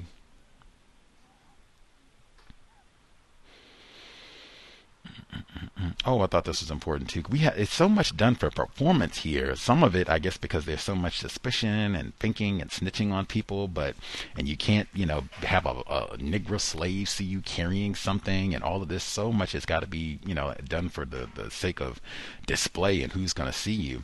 So this is Tagomi now. At the embassy building, he found other dignitaries' cars parked around about 12 in all, highly placed worthies, some of whom he knew, some of whom were strangers to him, could be seen ascending the wide steps of the embassy building, filing on inside. Mr. Tagomi's chauffeur held the door open, and he stepped out quickly, gripping his briefcase. It was empty because he had no papers to bring, but it was essential to avoid the appearance of being a mere spectator. Even in this alternative universe, that's one thing I can appreciate. Don't want to be a spectator. That's not a good look. He strode up the steps in a manner suggesting a vital role in the happenings, although he had not even been told what this meeting would cover. Now, I mean, you talk about fakeries and lack of authenticity. I mean, gosh, I gotta fake the briefcase and everything. Look like I'm important. I don't even know what we're talking about, man. What's the meeting about today? I have no idea, but I gotta look for. Make sure the niggers don't see me, Karen. Like, what is going on? I'd be feeling bad too all the time. Like, you got all this craziness going on. Let's see. Anything else? The fat one, when they're talking about Hermann Göring. Let's see. They said that his object of his drives, self-glorification in ancient emperor fashion. I said, that is like as clear as you can get from Mr. Fuller. What does he say? That's the whole object of white supremacy, racism, fun, personal glory, like that. And to make every individual classified as white, a king, a queen to themselves, like that. I mean, it just does not get any more flagrant than that right there. Let's see. Make sure we didn't miss the caller 0526. Did you have commentary you wanted to sneak in before we get ready to wrap things up, sir? Oh, yes. Greetings, Gus. Greetings, callers and listeners. This book, this type of book, this genre, makes me realize that this is very common. White people are creating fantasies about what would have happened if the Nazis won. Wouldn't that have been really great for the system of white supremacy if we'd have allowed that to happen, or the white people who are wanting that to happen would have succeeded. Okay, there's this video game, super, super popular video game called Wolfenstein, and it keeps getting remade over and over and over. And that video game is about what would have happened if the Nazis won. You know, you get to go kill Hitler, mechanize Hitler for 4 different video games. And it just goes to show that white people are really nothing's new in this system, that they recycle the same ideas. But what I am seeing from this book is that this is really displaying how white people are just masters of like strategies and how they have just organized themselves around like a war. Race and white supremacy is a war. against us, and just have hearing the narratives and all these concepts really known as areas, but very, very interesting. And I'll mute my line. Let us see. Much obliged. 0526. B in Santa Rosa.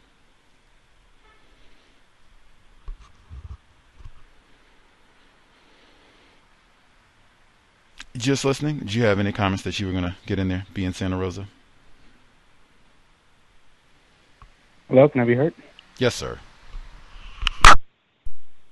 Hi. Good evening, everybody.